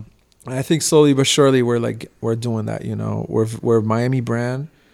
We're very Miami in a lot of our ways, but we we're trying to figure out how we're not we're we're we're we're trying to explain to the world that Miami is something worth buying into. Yeah. You know, and so we're doing that in our own way. Has there ever been like a kind of like a skater movement or skate shop movement? Like yeah, you for sure. Before, Before, before Yeah. us, there was there was a shop called MIA, which MIA. was around for a long. Time. I remember time. that. Yeah. Yeah, I remember stopping. by. and and they closed before we opened. No, but even before that, it was pervert. yeah, but Pervert wasn't There a was a, skate they had a brand. They were pervert like shop out here. Pervert was like a streetwear store, you know, and I mean a No. streetwear brand, and and then Mhm. his homies opened up a shop uh, called Animal Farm, right? Well, that's pervert. Yeah. Well, Pervert was part owners of that, and they they sold streetwear, but like they were streetwear. They weren't a skate brand, So- right? Like we're straight up a skate brand. Like Mhm. we have skate videos. We put out skate shit, and yeah, I remember you guys were working on your first skate video, and you, you Yeah. guys were literally filming in like high eight or VHS. uh, well, in the skate world, like there's a camera called VX. 1000 that you use you would like skate but now we're filming in HD but to be honest in my in the brand I'm not really like the skate dude like my partner Nick Mm-hmm. he's the skate dude so I shouldn't even really talk that much about it like Mm-hmm. I'm more on the like branding and strategy and kind of like marketing side of it. But I think yeah, I think it's it's been a cool experience. It's like interesting to to navigate the world of DJing, which like I think 15 years ago was really really cool. And now maybe to a lot of these younger kids is like not that cool at all. So it's in, it's interesting as a DJ to like walk the line of like what how I portray myself as a DJ. What, what do you mean that uh, to these kids that DJing isn't cool to them? Yeah, no offense to any of us because we're all Yeah. fucking DJs, but you know, the Well, club's what's- not it. What's their impression of it? I mean, nobody. You know, I think a lot of younger kids are. A lot of kids still go to the club. Like a lot of the young kids still go to the club, but they're not going to see us. They're going to see more like niche shit. Like a lot of them are into like house stuff, Mm-hmm. and then a lot of them are into like you know the more underground, not underground, but like just rap. You know, Right. but like the idea of like going to the club is like not going to the top 40 club is not enticing to them. It is enticing in the sense that they'll go and they'll have fun and they'll like Instagram about it, but they're not going to go all the time.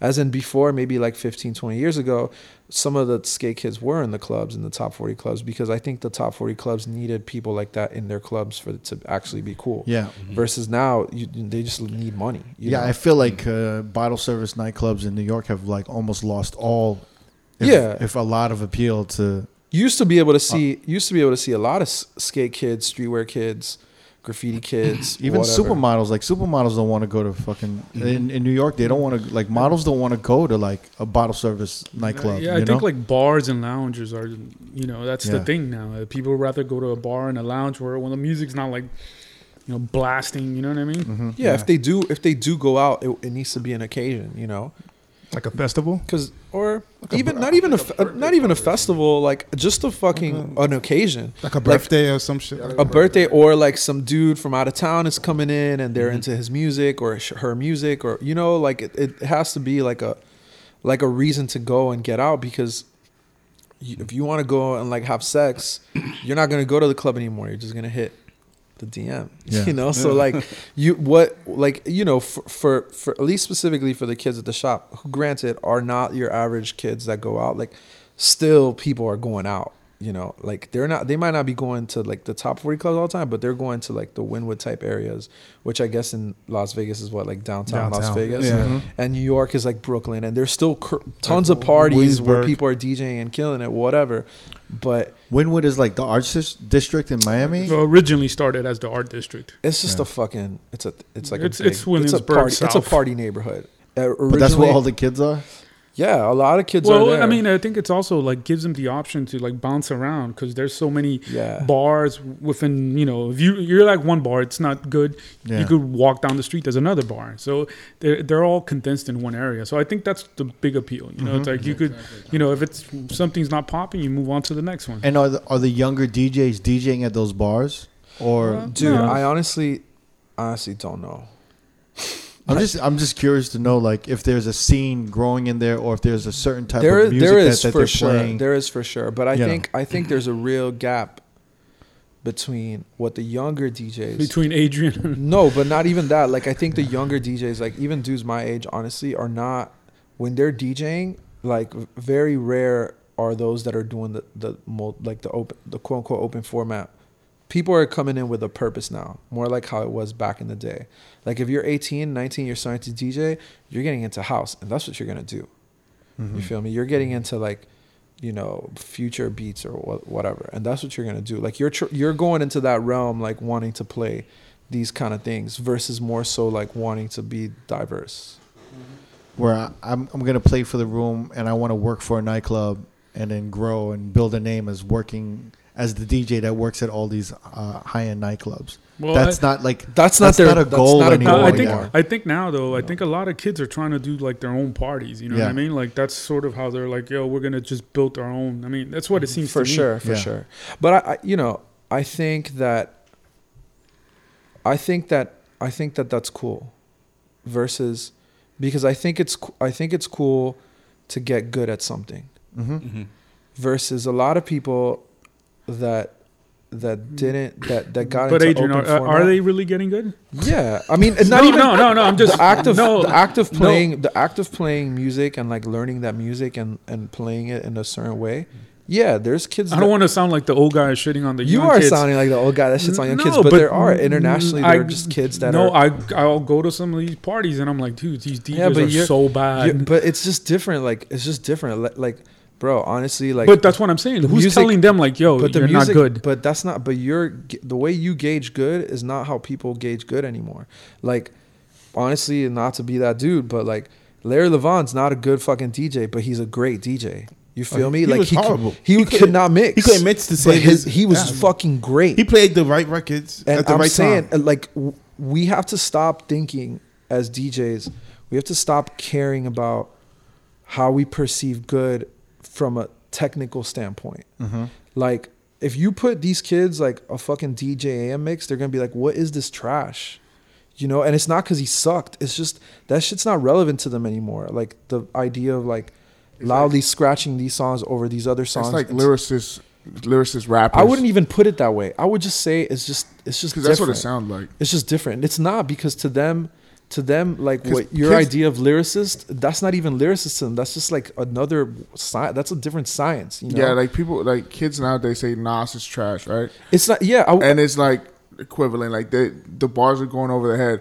The mixes of AM is going over the head. it's not even that. That's honestly the way you're describing it over their head is is is almost like you're almost looking down upon them. Yeah. like they just don't Put care. it this way: what Nas was rapping about, the slang, the topics that he chose, were relevant at the time in the '90s, Right. And the way they used words, you know what I mean? They Mm-hmm. not saying that rappers back in the day wor- wasted words, but it was like if they kind of like made rhymes, like words rhyme and stuff, and like mentioned certain brands, we were like, "Yo, this is dope."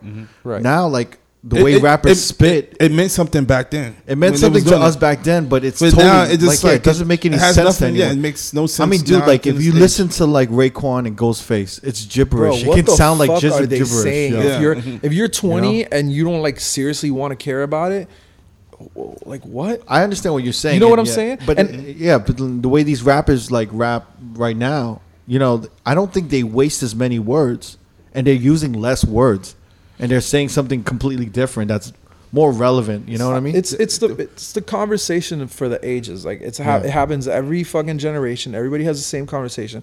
But like the the question is like how do we gauge what is good for whom? You know, and like you just can't. Like people people latch onto the shit they want to latch onto. And I think the younger kids nowadays aren't like they're not so worried about they're not just so worried about like the craft aspect the things that they're looking for that makes that makes the craft good to them is Mhm. not what we're looking for anymore yeah. and we have to be okay with that not them because we're gonna die and they'll be alive you, know, what, i'm saying You know what I've noticed when I when I hear younger DJs spin, and I've said this before, and I'm gonna keep saying it because I keep I keep seeing it. It's like a pattern.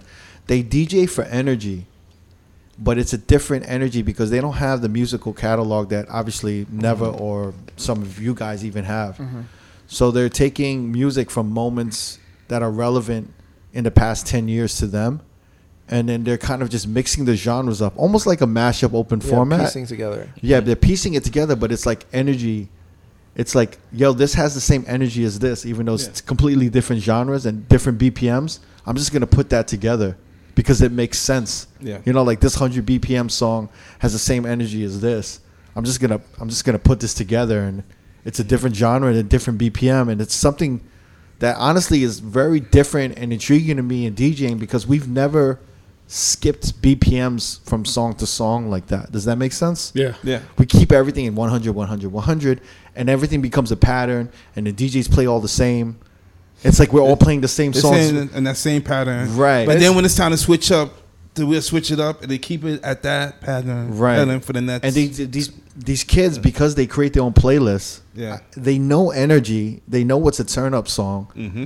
and so they're like yo this is a turn up song and this is a turn up song who cares about just the turn, bpm just turn up. i'm making a playlist but i'm djing like that it's kind but of you what i've been noticing you know, you know i think that's hap- like honestly to bring it back to like even ipod djs yeah like it's like the thing like like what would you rather hear like a shit dj with good music taste or a mediocre dj like a dj who knows how to do it all but like it just sounds like every other dj i'd rather hear like uh a I'd rather- I'd rather hear a technically horrible DJ with That plays really- good music. with really good taste Yeah, in of course. Yeah, And- think and Any that's day. that's Yeah. that's the I'm life on that. I mean, Raul, Raul in the bar called Yeah. Bar that had a ton of bad DJs go through, as well as a ton of good DJs. Yeah. But those bad DJs were like iconic people with good taste in music Mhm. that would make the party fun. And those parties would oftentimes be better than the parties that had like the quote unquote good DJs. Yeah. Because I think at the end of the day, what supersedes everything is having good taste.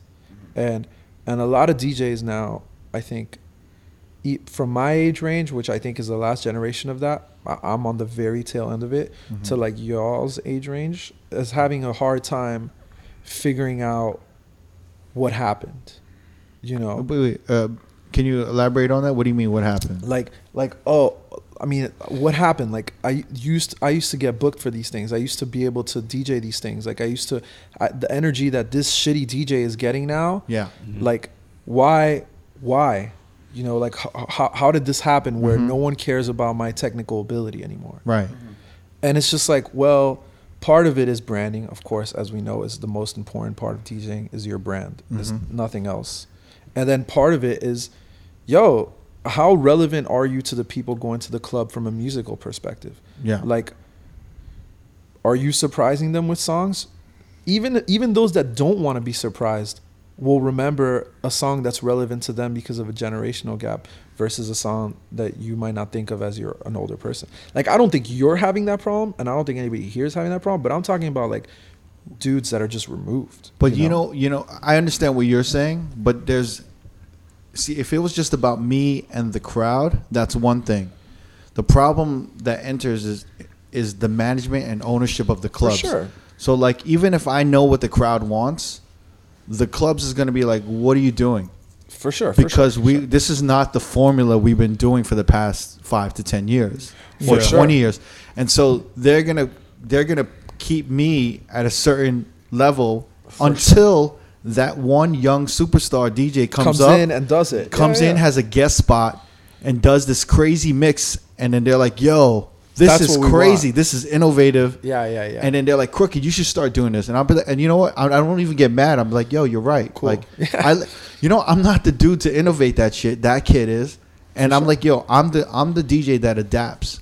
So I'm just, but that's you know that's the most important. I think I think I'm the DJ that adapts too. Like Yeah. I think in a lot of ways, for my own parties it's different, but Mhm. my parties are at a local level, maybe a national level.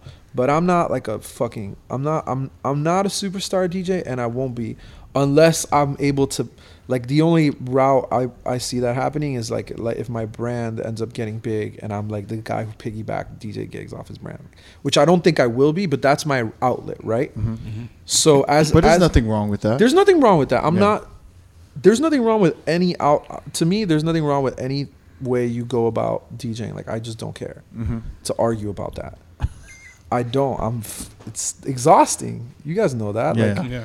I don't care. But I think that you have to be real with how you approach DJing, and how I approach DJing is, I'm not gonna be the first to do it, but I'm gonna do it. you know.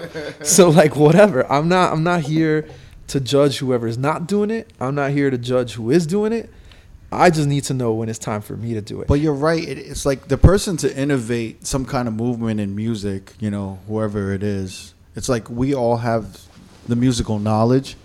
There's things we can like kind of like test out and experiment with, but ultimately it's got to be the full package. It's got to come from a young looking person. I'll put it to you this who's way. very stylish cuz like we were talking about this earlier, right? We were talking about how there are these superstar artists right now, like a Juice WRLD, a Playboi Carti, that Right. have no hits in the club. Right. right. But with the youth, they're they're fucking superstars. huge Well, I'll put it to you this way. because it's a complete package. It's not just the music alone now. It's how do they look? How's their social media? What are they wearing? It's like it's it's all together. You Look look at Rihanna. Do you know what I mean? It's not it's not just the music alone. It's like everything. How they look, what they're wearing. You know, it's everything. I'll put it to you this way: me and Chase B are the exact same age. I think from a DJ perspective, like we're just as good as each other. Like Mhm. I think he's much better on the mic than me, and there's maybe I have a broader musical selection ability, but his role allow his place in time and his scene allows him to be the dude who can break quote unquote break records Mhm. or allow clubs to think differently about music versus when I do it uh, eventually I either can only do it at the end of the night or the very beginning of the night because nobody cares like I'm just a DJ Or maybe you maybe something that hinders you is that you learn from us. no, No? I no I honestly think I know myself as a human Yeah. and that's just not what I'm looking for you feel me I'm Mhm. I think I think being able to be that person now takes like crazy mic skill that I don't have I don't know. I mean, Nah, it, I think it does though because like all these all these dudes that can do it are on the mic a lot. You know, specifically in hip hop. I'm talking Mhm. specifically in hip hop. and then also it it it, it matters that you are somebody.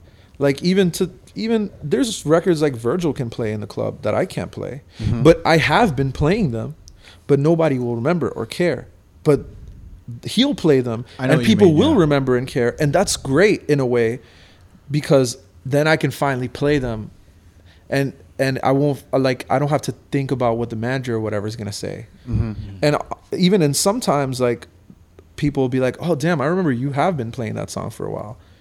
And it's like, oh, cool! Like now I can play it, you know, without being the weird guy that plays the song. And it's not even it's, it's it's not even that serious. But I'm saying like, Chase, for example, can do those things because he's Travis's DJ. People also Right. he's also built his own. He's built his own following independently of that. Mhm. He's thrown good parties over time, and he's got his own thing going on. So Virgil pe- is Virgil. Virgil's Virgil. Like there's people, and it, honestly, it was the same shit with probably And AM. what I'm would you say your class? DJs. And what was your class? You you would say you're a working DJ. So Yeah, I'm a working DJ, so like I I don't have I'm um I make a fucking solid living off of it. I Yeah, do well, yeah. like I'm chilling, but I I know my time and place. I'm, I'm wondering now, looking at the working DJ, how uh, nightclubs look at us and how like managers look at us. Like, yo, that's a solid dude, but I don't really need you to be the dude that innovates D- the For music sure. genre. Do you think that's what they're doing? Kind of. It Do you could think be. they I'm- look at us like that? Dude, I'll tell you for I'm, wouldn't be surprised Because if we did it, they would look at us like, "What are you doing? You're trying to lose the room. What are you like? What are you doing? Yeah. Yeah. Right? Or would they be like, "Wow, that's great! Like you're Nah. you're trying to innovate this shit." they'll, they'll be like, "Nah, what you guys? What the fuck you guys are doing?" I'll Yeah. put it to you this way. I'll put it to you this way. Yo, for mad long, yeah. I was playing Afro beats at LIV. For mad long. Yeah. I played Drogba for a whole year and a half. I remember my homegirl Jubilee put me onto Drogba Yeah. like fucking She's two from years Miami, ago. right? She's Yeah. from Miami. She just dropped an album, right? it's Yeah, sick. shout to her, She's yeah. cool as fuck. She's one of like the cool. I met me, her like once, so but you know, I, She's I- awesome. She's all over my timeline. Everyone cool. shows her love, so Yeah. like you know, she's cool respect. and she like really gets. She really, she really like Well, gets it. she you travels know? Yeah. too as well. She She, travels a thing. lot, so she's found her shit. She's going for it. She's cool. But like I remember she put me onto this shit a long time ago, and I remember playing it, and I it never got like ne- like weird looks or anything. yeah, But I remember like people being like, "Yo, what is this shit?" Mhm. You know, like managers and shit. And and I remember kind of like why are you playing this kind of kinda yeah, like n- n- not even in a bad way or whatever, but just like playing it. And it's not like I'm some innovative Afrobeats. Like I definitely also heard other dudes playing it before I played it. Right. Like it's just is what it is. You know, just in this specific setting, I was the one. And then all of a sudden, like DeVito blew up, and like the Drogba song did get big, yeah, and it was like people remembered, like the specifically the manager at LIV was like, "Yo, I remember you've been playing this song for a long time. uh huh, That dude's playing here tomorrow." I was like, "Sick," you know. But but again, like I didn't break that song. I didn't fucking do anything for that song other than just play it. But somebody else that is in a more powerful position mm-hmm.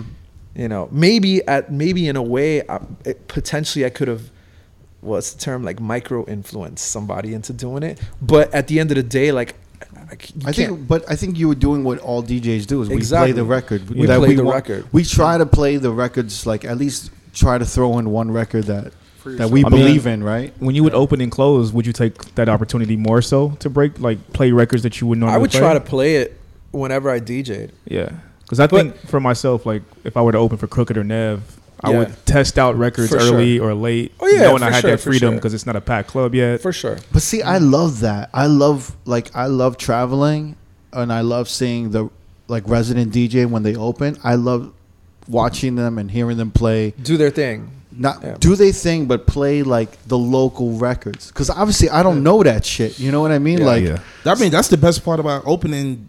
Opening now, you get to play stuff that you really won't play um, um, while you're playing your main set because the crowd is not familiar with it. But when you open it, you can like take that risk and play like something new. it's different now though. Like in Vegas, I feel like I think the way openers approach it now, it's different. But I Mhm. think back in the day, it was like, yo, let me like, let me throw on some new shit, or I let mean, me throw on some." do some you think shit. like now, like the opening DJs are burning your, the? I think I don't. I, mean, thi- are they like I playing think- like hits, hits, hits? I think like to- energy. sometimes, Yeah. yeah. I think I to believe. us, I think to us, we see it as burning. I think to them, they're like, I'm, I'm playing. opening. I'm playing the songs that I love. Yeah. You know what I mean? I don't know. I I don't don't, even know, know. about I that. don't I, might agree, disagree bro. with you about that. I you know I don't think they realize they're burning. I don't agree. I don't think they realize they're burning, and there's also a good chance they're not. And they're and they're just playing. They're they're playing their opening slot at the club that they're there every week. And music is so fucking fast now. And in cities like Miami and New York specifically, You could play the song where like three times. Not not even that. Not even that. But songs get hot for a month, and they're the hottest song, Mm-hmm. and then they're gone. And you might not even have been back to that city by the time it's gone.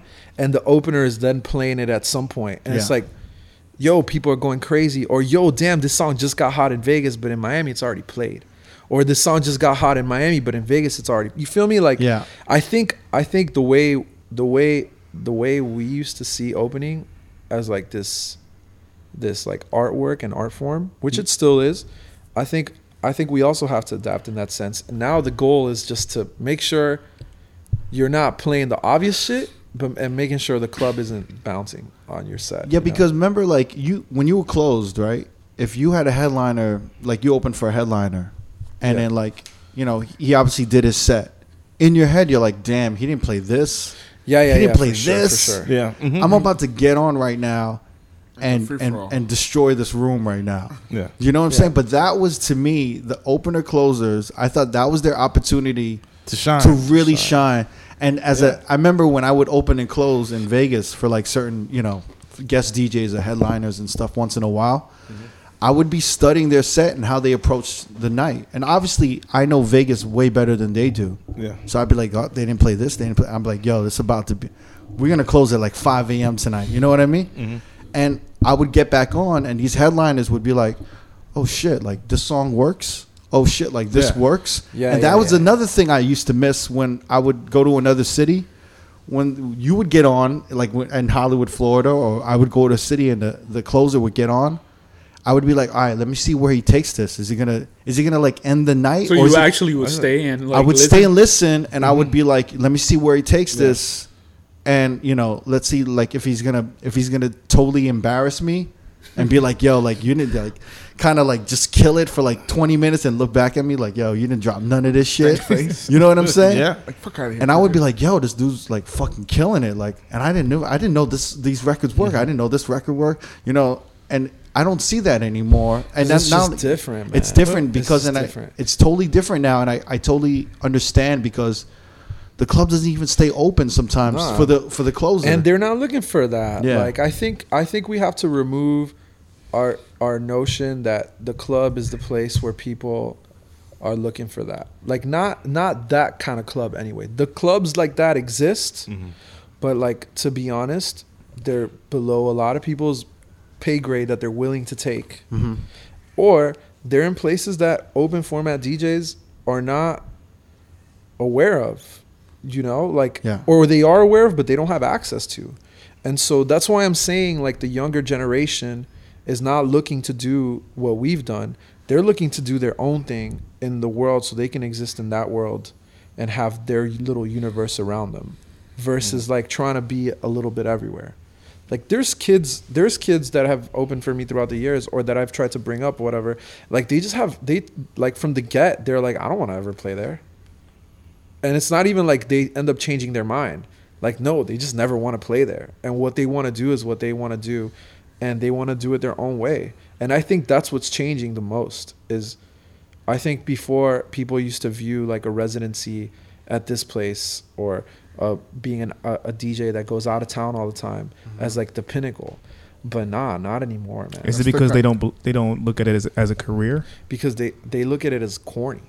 That's the conversation me and you had, Cricket, where you said, I said, I don't think people, DJs are looking as Vegas as the pinnacle anymore. And you said, mm-hmm. well, Vegas is probably not looking for them. I'm like, I don't think so. I don't think that's the thing. well, thing. it's it yes, it, no, but he's right though. Vegas oh. is Oh. also not looking for them, but because because I think every world is sort of getting insulated to themselves instead of like like in a way as the world gets more like everybody's more aware of everything, mm-hmm. things get even sort of more niche. Like the club world is the the bottle service club is like a fucking shrinking thing yeah. Yeah. you know and everybody's trying to hang on to Mhm. whatever they have you know so I mean, the the thing is this too, because I've talked to some DJs, and I'm like, because I I have this conversation, but it was a little different from what you were talking about. I was basically trying to say I was why aren't Vegas DJs why why aren't Vegas nightclubs booking some of these newer DJs? You know, like why aren't they in these rooms? And I would talk to the younger guys, and they would be like, you know what, like I don't even want to be in those rooms anymore.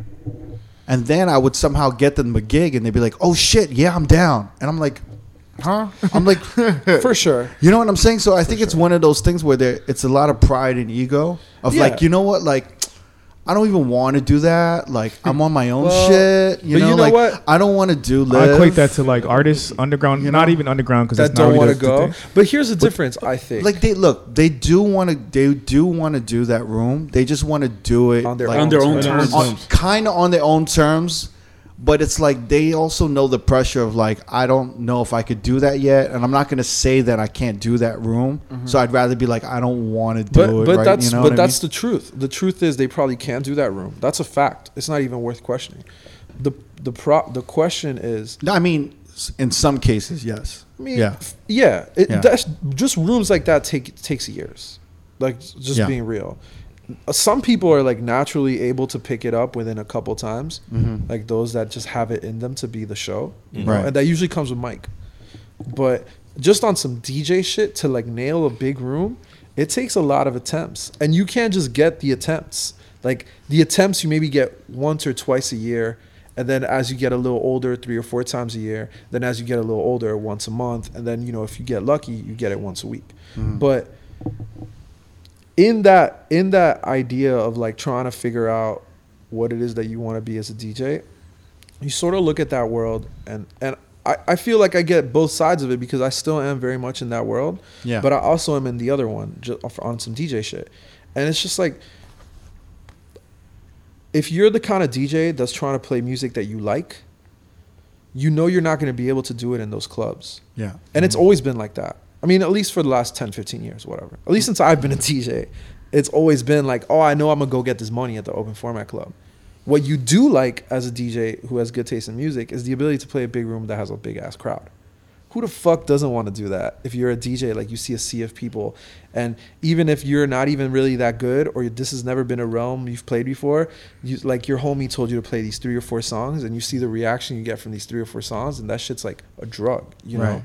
Like you want to mm-hmm. keep doing that because it feels so fucking good. Mm-hmm. But at the same time, it might not be a viable solution for you as a human and as a DJ. So like you just you you think about those parties and you don't really what you like about them is the ability to to make people dance and go crazy with all the lights and the fucking you know confetti and all that shit. Yeah, yeah. But there's also a chance that you could be doing that on a more local level where you might be getting more love and you might mm-hmm. be getting better feedback and it might be a better long-term solution because as we all know the fucking bottle service shit is mad cutthroat and like if you don't have a local something that builds you locally unless you're super strong-willed or unless you're playing the game like like like someone that like DJ Conflict does that shit well mm-hmm. you can't survive you know? You can't just like people leave their jobs and leave nightlife. Like the dude who's booking you now books something for cruises. You feel me? Like it's not people go and leave nightlife and you're the only one that stays along with like bottle waitresses and bartenders and Well, shit. It's just about adapting, but I, mm-hmm. but I Yeah. also I also think that social media has changed the whole the, the whole game of everything is because um, you know a personality you having a personality kind of like and you're a DJ with a personality yeah you know like helps. that goes a long way it uh, I, that surpasses uh, skills or anything For sure. Do you know what I'm saying so like a lot of social media like personalities will start DJing and they'll create a following and they'll create a narrative or storytelling around how they love music but- and what what it's all about. Yeah. And that'll to that'll my you point know, though yeah. who's the first clubs that book those people the the big rooms. and yeah. where do they never play uh I don't know. the little rooms. So all the the young motherfuckers that think those big motherfuckers are corny, Mm-hmm. they're like, see, this is what this world breeds. Right. Let me just live in this world Got it. where like they can exist, you know. And I mean, not to not That to makes bring, sense. Not to bring like the craze and rock shit back, but like branding is the most important shit in DJing, you know. Mm-hmm. And like some people just don't have the ability to brand themselves in a way, or to brand themselves in a way that bottle service clubs can eat up. Like I have a hard time with that shit. I have a hard time branding myself in a way that bottle service clubs can eat up. Like I can't do it. Like I'm lucky to be in Miami where I have my place, Mm-hmm. where I have my parties and whatever. But like if you ask me, I would have to change the way I present myself online to be steadily getting booked in Vegas and New York and LA. And it's not like I haven't had the opportunities, but it just would require literally transforming how my Instagram looks and transforming how I talk about shit and the places that I eat and the things that I do. And and I'm in a way I'm not really willing to do those things. And it's like a, a constant battle that I have with my managers or whatever is like bro, why didn't you post a club of you, you know, the f- bottles were coming out last night? And it's just like, I, I don't want to post that photo on my shit. And they're right. I'm 100% sure that there's a real correlation to that shit. For sure. Mm-hmm. But it's like, I don't want to be the dude that does that. I kind of feel the same way, bro. So, but, but so like, it, when you think about it, Wait, wh- how do you feel? Like the same way he's saying, I don't want to post that shit, but it's like you should post it, but you don't. I don't know. It, does, it doesn't appeal to me to post shit like that. Post shit like what? Like shit, like places he's eating and shit like that, like showing the personality off. No, no, no. What I'm saying is, I don't want to post. I don't want to be eating at fucking Nobu or something, and I don't want to be like posting pictures of me with club owners and celebrities at the club because that's not who what I enjoy in my everyday life. There's a lot of people who feel like who who have to, absolutely have to do that Right. to get Yeah. these gigs. My my whole thing is the, the conversations I have with certain DJs. I just had op- uh, recently. I had a conversation with a uh, amazing DJ opener and closer in New York. I'm not going to say his name, but you know, I go on. He's amazing DJ. He's insane. Like you know, if I had the opportunity to get him work in Vegas or anywhere else, I would. But I told him like I can't get you work, and I can't co-sign you anywhere. Right. Because when I when they look at your Instagram, it's pictures of like buildings and cats and different shit and it, I, there is no there's like there's nothing online that tells anybody that you're a DJ. You're a DJ, totally. Do you understand what I'm saying? Like, and you have to do something to market yourself as a DJ. Yeah. So the conversations I have with Jamie are, you know, there's a certain amount of hours throughout the day. We're all busy. You know, you have to dedicate a certain amount of hours to push and market yourself as a DJ. And it can't just be. I know we do the podcast. We do a lot of work for the podcast. He mm-hmm. does a ton of work for the podcast, but you still have to push yourself as a DJ. But that's up to you to create that narrative on what kind of DJ you're gonna market yourself as. But you can't just say, "I don't feel like doing it," and I'm like, "Yo, I don't feel like doing that shit either." Like you- half of uh, us don't need to do yeah. it, but we got to do you it. have to do you it, have yeah. to do it. But- But, you got to pick what fits you. Like I'm not telling you what to Right, what to right. post. Well, You here's know? the thing. Here's the thing, right? Like you, crooked, are forever known as a DJ. If a young, Mm-hmm. if a 20 year old, if you meet a 19 year old or 20 year old in Vegas, they're like, "Oh, yo, that's that DJ dude," right? If you're 19 or They'll, 20, they'll probably say that's the owner of New. Like, well, you, you know, I'm, just, I'm just saying, theor- theor- let's just like I knew you as a DJ before. the- the theoretically, when you're already a DJ, Yeah. like that's what people know you as. like, yeah, right? you're the owner of New. What happened? Like, yeah, what, I don't see this shit anymore. It's not there no more. I went to Swim Mountain and this shop wasn't there. I'm like, nah, you know, I got a podcast now. You know?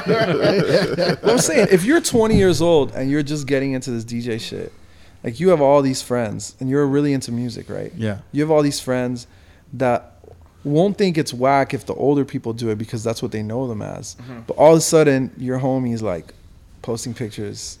Oh, I just got this gig. I'm posting pictures of me doing this at the club. Yeah. It's like a social thing too. Like you're like people around you might be like that shit's kind of whack. Or they'll be like, Like, yo, you're we- doing your shit. Like, Maybe that's dope. For sure. There's there's a balance. It's like it's like to bottle service clubs are not. I think tight that's anymore. horrible. I think that's horrible to It to is. to care about what your like friends hating on you for you like posting shit Yeah, like I- being successful what I- in what you're what doing. I- what I'm Dude, trying to push your that's career. fucking horrible. What I'm bro. trying to tell you is you know ha- that's horrible. Of course, but you'll have That's to. not friends, bro. Like real friends That's will be like like, haters, you- man. Yeah, That's like yo, somebody you really doing hating on shit. you. I'm trying. I'm trying. I'm trying to explain to you that the younger the younger kids like Have no friends.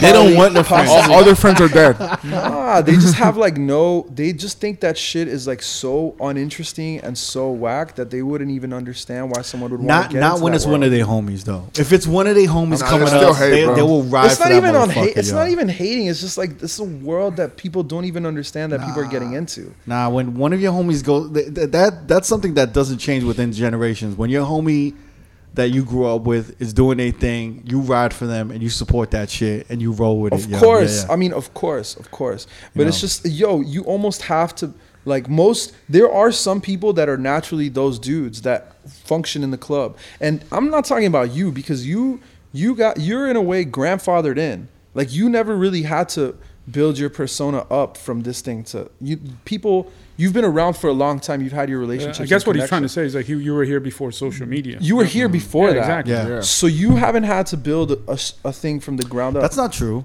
I, I had to do it. You, of course, you have. Yeah. Everybody had to. You're, you're social talking to the wrong guy because I'm like I've always said this. I'm horrible, horrible self promotion guy, but I'm actually really great at marketing. Do you understand? Does that make sense? No, 100%. I don't. Yeah. So when I what I choose to market of me as a DJ is very. It's not going to be of like my great moments. Oh, like yo, I don't take pictures with celebrities. I don't do this because that's not who I am. Like I don't want a feed full of me with like different celebrities and me smiling and being like, you know, like. Not saying that's bad. That's not saying that's bad. That's just I- not me. I you, guess- you know what I'm you saying? don't do that. That's I don't do that. I guess what I'm You trying know? to say though is, like, I don't, I don't think that that you have had because of your age naturally, you haven't to have only like you've existed before this shit. yeah. Yeah. right? So when you're a new person coming into the world that people don't really have, younger people don't really have that much interest in, Yeah. and knowing that we know what it is that you have to do even before social media you had to go to shitty promoter dinners and you had to go to like you know hang out with club owners and you mm-hmm. had to do all these things to sort of get ahead in DJing unless you were a cold personality or some Yeah. shit now you have to advertise it Uh huh. you can't just do it you also have to post about it and advertise it Right. and really live that life Mhm. and as we all know, you have to be a special kind of fucking person to like that shit. We can all lie about it, but you have to be a special fucking person to really enjoy that shit. So if you're not one of the very special people that thoroughly enjoys that shit, but still desires to make a living through this DJ shit that we do, Yeah. it's a balance it's a fucking hard balance because you know that you have to you have to be a certain way to be successful but then you have to face yourself all the time and be like is Yeah. this the person i want to be Uh huh. you feel me you feel what i'm saying? I do understand what you're saying, but I I also think that everyone is marketable. oh but yeah you I can just think they don't realize how interesting they might actually be, so they follow a formula that doesn't fit them. Do yeah, you know but, what I'm saying? but the reality is most of us are not interesting no, I think everyone's interesting. i disagree I, I know you disagree. no, no. The reason why I say that is because, uh, and I mean, this is this is like you know, I wouldn't say this is one hundred percent. I would say this is ninety eight percent. I could sit down in a in a room full of strange like DJs that I don't know. I would say five DJs that I don't know. I can sit in a room. In, in an hour or two, we will all kind of somewhat get along and have a conversation going. for sure Yeah, because every DJ has a but story. that's you, you know bro. what I mean? I'm trying to tell you that that's because you're tight, No, not no, no, because no. everybody else is. Well, no, and I can literally. I've talked to DJs that I don't know who come up to me. They DM me like, "Yo, I don't know how to market. I don't know what to do. I, I don't. Should I do DJ routines on Instagram? Should I do this?" And I literally have a conversation. I ask them a few questions, and I figure it out. I'm like, "Yo, you do this. You know." Like for example, I don't know. I, I talked to one kid. I forgot what he was talking about, but I was like, "Look, you don't like to do routines. I said, you know, what else do you like to do? Yeah, I like to do this. Well, this, this, this. In like in a span of like four questions, I was like, yo, why don't you try this? And they were like, oh shit, yeah, that's exactly Yeah, but kind of what I like to do. You're like you're you actually have a a a thought process and a logic because you have your own you have yourself to go by. Hmm. But for a lot of people, they have nothing to go by, but what they see is the only thing that works.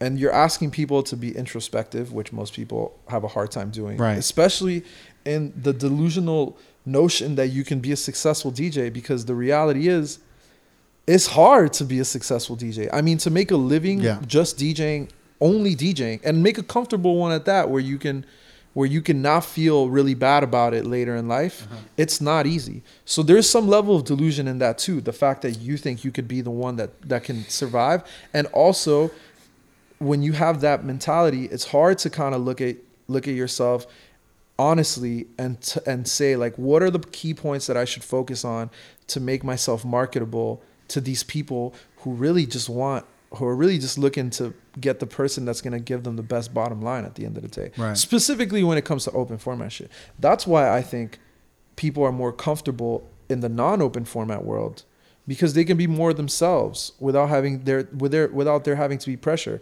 If if I'm if I'm Adrian and I'm 20 years old and I want to do and I want to DJ, it's easier for me to tell 40 of my friends to come to my party where all I had to do was tell them to come and they're going to come. And then if the mm-hmm. party's good, their friends are going to come. But there's no stress about any other reason why to come. Like you're only coming There's a lot of coming going on. Yeah. right? Yeah, yeah, pause. like I'm saying, Pause all over this. which is really the true benefit of throwing your own parties versus Right. everything else is that you don't have to market it in any other way other than yo please come to my party Again. so well, does that does that kind of? But that's that's how it's worked for me i yeah. think I mean, is that how Peach Fuzz kind of started? yeah because i think i think what happened was his bar closed uh black bar and then there was a real It was called Black Bar. it was called bar black or black bar it, was called just Bar. That's your friend, by the way. bar. no No, no, no, because Let's put them on. Yeah. Black bar, Burt, Burt. no, no, no, because it actually it was a the initial. It was just a it was black, a black bar. bar, yeah Okay. So people no like it was name. on some like print. I thought shit. he was saying that, like, o- only black people went to this bar. It was a It was- black oh, bar. it was a black bar. nah the name was called the, na- the Okay, name it was was supposed to be called bar. It was just a b- black bar. Oh, just like a block. Yeah. yeah, yeah, It was on some print. Like a- Actually, like a minus It was. Yeah, it yeah. was. It was him But and, and that's the really people cool, who opened actually. it. That is kind of well, cool. I mean, the people who opened it, or the people who had this gallery called Oh Wow, which is which then became uh, Moran Bondaroff, and then became Moran Moran. But they also own like No Wave and all that stuff. Mm, So they've already been in the in the fucking cool shit. So they they were they had a, a a demographic that would go to that bar. well, they like threw me into the fire. Like Yeah, you know, like yo, run this bar, bro. I heard you do nightlife. I was Run working at an art gallery. Yeah. I was working at their art gallery, and they're like, "Yo, we're gonna open a bar." Initially, it was supposed to be Max Fish. Oh yeah. Yeah, so we did a pop up for our Basel with uh, with Max Fish, and things didn't work out with uh, you know. Um, By the way, Matt Fish is a a big bar, like a, a popular bar in New York back yeah, in it's the like days. a still legendary it's still, it's still, bar. and it's still, they closed it and then they reopened it. yeah, recently. yeah, it's still you know. Yeah. So we were supposed to do uh, one in Miami, and what happened was that it didn't work out with them, and then they're like, "Yo, we're just gonna open our own shit," and then they're like, "Raul, I was working at the gallery, you know, during the there was like shit wasn't really popping, you know, at the gallery as far as like you know during the week shit, you know what I mean? Mm-hmm. We had orders for books and all that shit, and you know, so they're like, "Yo, we're gonna open a bar. You should go run it," and I'm like, "Okay." And like, I mean, mind you, I never really even hung out at bars. So you had no background. Not as far as bars, Yeah. clubs, yes. You know, so because you know, I I worked under Bill Spector, Conrad, Angel, Mo, the Smack team. Like, um, which is another story in itself. But um, I was working with them, so you know, I knew about promotion, marketing, branding, all that shit. You know, I learned through them. Yeah. So they're like, "Yo, we're gonna open this bar. Go run it." Mm-hmm. And I'm like, "What?" Mm-hmm. so they're like, "Yo, go up to New York and work." I went to New York uh. and worked at Max Fish under uh, Uli, the owner. Mm-hmm. You know, she was just giving me the ropes, like, "Oh, this is what we got to do. This is what we got to do." I was there for two or three days. Then they sent me back. And then they sent me to Miami, set up for the pop up for Basel. So we opened that up for Basel, killed it. Um, so then they're like, it didn't work out with the owner. Just you know, we had differences, and then they're like, we're gonna open our own. So they send me, and I was like, Raul, you're gonna run it. I'm like, what? like, I'm like, um. So I brought in this kid Javi, who used to be the manager at the spot we took over, and you know, they brought me in, and I brought him in, and started. You know, we opened the spot, and you know, it, it it became like a. Yeah, it was like the hangout spot in Miami. Like everybody. It was. It became like a Max Fish in Miami, and Like- actually that was the goal, you know. And Yeah. so I w uh, the place opened like a year and a half, Yeah, But, then um, it closed. Yeah, but I mean, the first Do-Over outside of LA was there. Was there. Oh yeah. Yeah, yeah. I mean, it was like we had like legendary nights. But from Like- a, from a local perspective, like I think Black Bar was also like anything cool. I think that eventually came from Miami, or had already was hanging out. Still, still Bar. to this day, like Yeah. I mean, People- Adrian. So that was like the bar, right? Yeah, yeah. But basically, like that was the fucking bar to hang out. Anybody that's cool in Miami that was at that age range that came out and went out to do like cool things, that was their spot. Mm-hmm. Mm-hmm. That place closed, and me and Raul used to live together at the time, and we were like, "Fuck, what?" Like As what- friends. as friends, Yeah. right? Hey. So, um, Yeah, it got awkward. Go ahead. I'm sorry. I'm liking it. No, I'm kidding. So- uh, so whatever. So we figured out that we should throw a party, and yeah, I mean, because you know, the like uh, once the place closed, we kind of had like a following, and they're like, "What are we gonna do so now?" it's the next. Where do we go now? Yeah, guys? Right. So, So- so, the place closed down in in like July. It was the first week of July. So you know, I'm like, I have no job now. I'm like, I have no job, and we're like, fuck, what are we gonna do? So you know, Adrian's like, yo, we should just do our own party. Yeah, and, and mm-hmm. honestly, to be real, when I I remember like when I was trying to figure out what I was gonna do because I had just dropped out of college, and I was looking at like my peers or not my peers, the people that were above me, like the Mauricios and the Iries and the Ross and whatever, mm-hmm. and I was like, yo, like I don't know if I could be these dudes, like not not on some like can I DJ like them.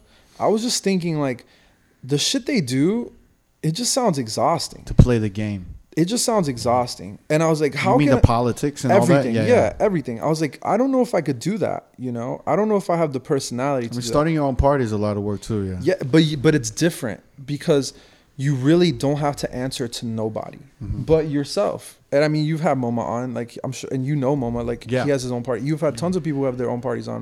a lot of a lot of dudes who created their own parties like you guys uh like Moma in his case you know he couldn't get his people into the bougie clubs that he was DJing Totally. so he had to create a market Well, I mean, this You know? sort of like Honestly, and that's kind that of was like the you guys same yeah shit. yeah, same it was thing. just like you know the the the, the uh, like the shit on the beach was always popping. You know, the shit was on the beach. Yeah.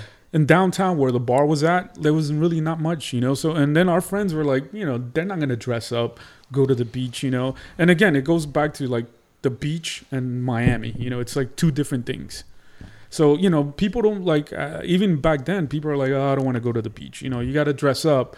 Drinks are twenty, you know, thirty dollars a drink. You know, like at my bar, the drinks were like, you know, five, six bucks. You know, yeah yeah four dollar beers. You know, every, everything was pretty cheap. So we had to like continue with you know the tradition of the bar. So we we waited like you know like two or three months.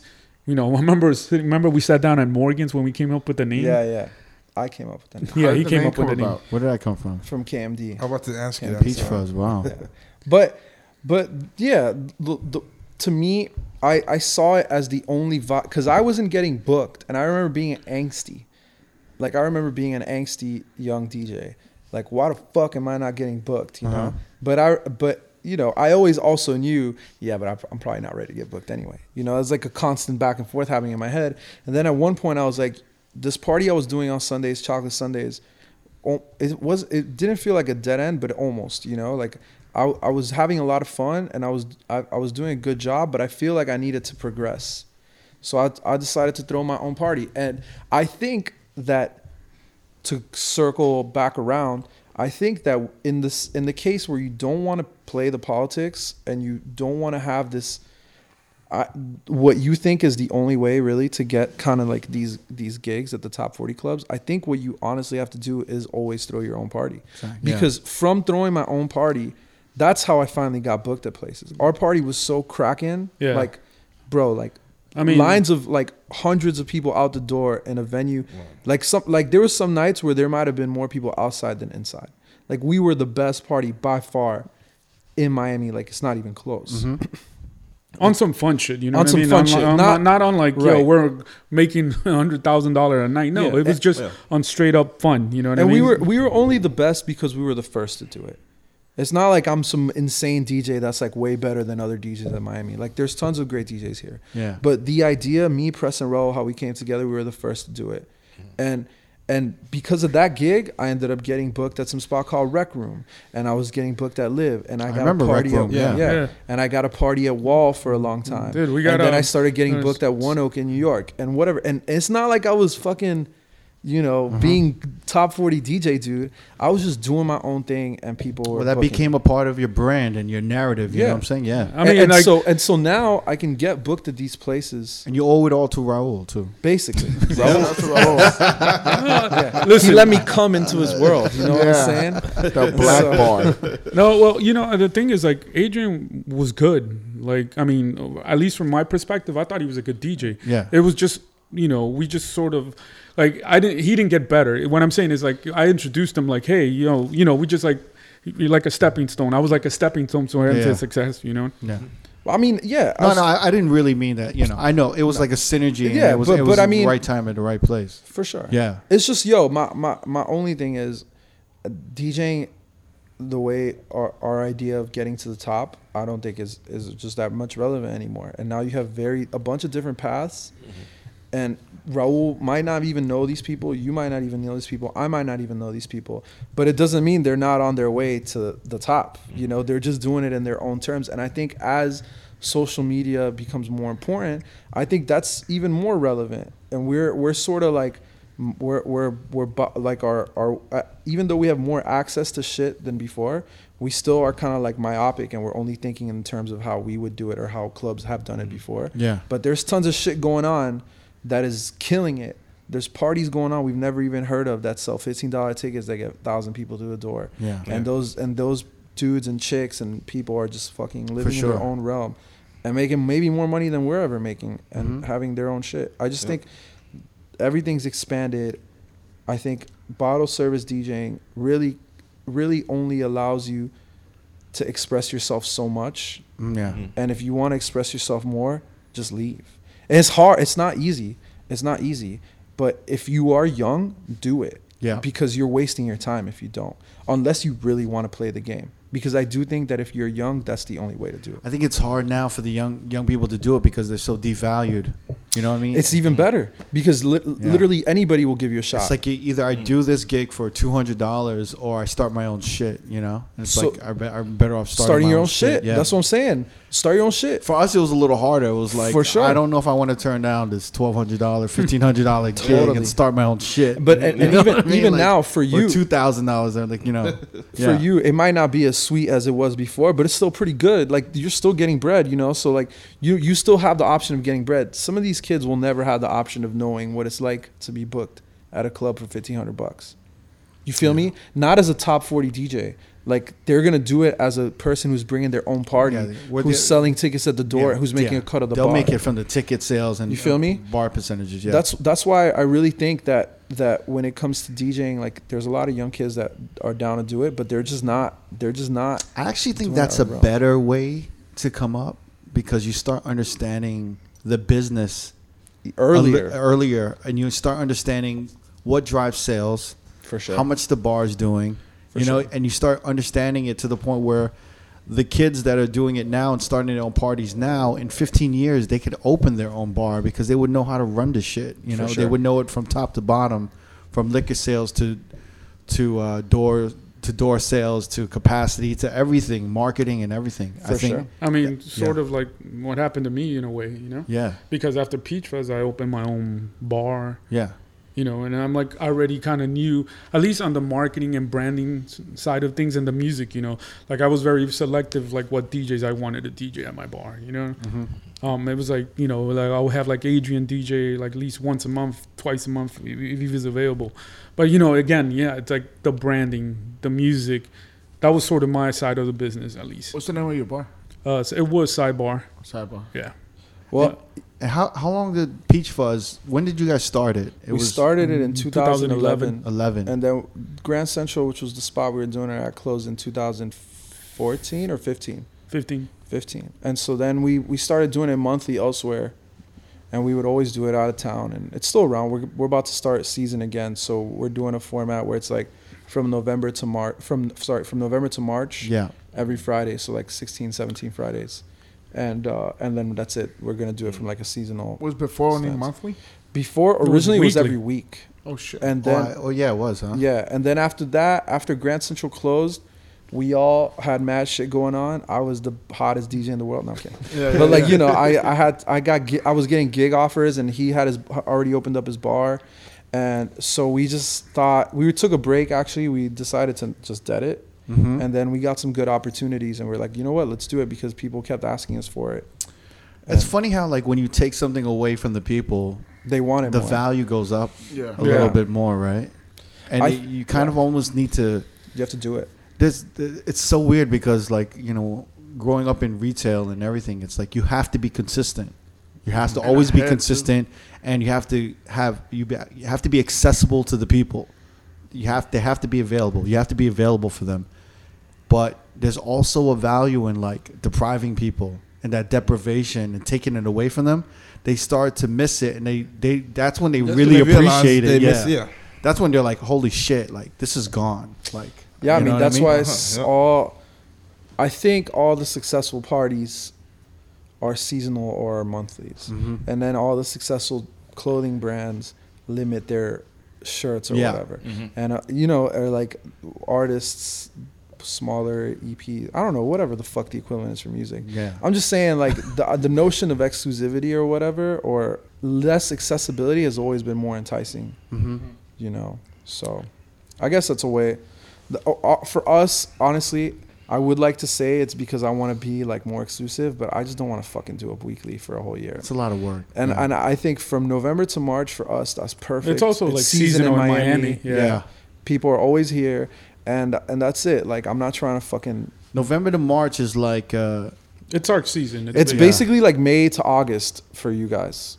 You feel me? yeah, yeah. Yeah, for Vegas. Yeah. yeah, Even New York to, s- to a certain degree. yeah. So, what I always love about you guys, like I like you, MoMA. I even you know shout to Sean G and Drew Bird. Yeah, respect. You know, all we're actually those- all starting a new party together. That's awesome. I, Yeah. I saw. Did did you guys post the flyer today? yeah, we did. yeah. Yeah. Saturday, right? It's Yeah, coming? this Saturday. I'll be in New New York. York, so I'm definitely Come gonna through. It's with uh, Spencer Tracy It's- too. or- Yeah, it's it's MoMA, Spencer, um, Sean, Addy, and me, and we're doing uh, Silent Addy, right? Silent yeah. Addy. Yeah, And DEA. yeah. Wait, who? Dizza. Oh, that's Oh, you. I'm that's sorry. Yeah. oh, that looks like an E, bro. uh, uh, yeah, we're all starting a party together because I think we all were just like, yo, we all do parties in our in our own cities yeah. This is like the Avengers coming that together, do bro. well. It's kind of like a yeah, Yeah, super it's like the friends. Avengers. It's like DC super Yo, friends. what do you what do you like old heads say? It's like Voltron. yeah. How you guys said, man? You guys said- Uh, nah, yo, it's really it's. It, I think, I think, I think for us, it's a cool thing to do because I love it. Yeah. it just allows us to go to each other's city, like hang out with, because we all like each other as people. We all hang out with each other all the time, so it's cool to be able to just like do a party together. It's literally like bike. It's like bi-coastal outreach coming together, yeah, right? Yeah, our it's like plan is to every do it in, in in a few cities, like have one in New York, have one in LA, have one in DC, have one in Miami. How did that? How did that plan get started? I want to take credit for it, but uh, it was actually not me at all. It was totally, I think, Spencer and MoMA who Mm-hmm. really took the initiative. And I think uh, Sean, Addy, and I were like, yeah, duh, this makes total sense. Right.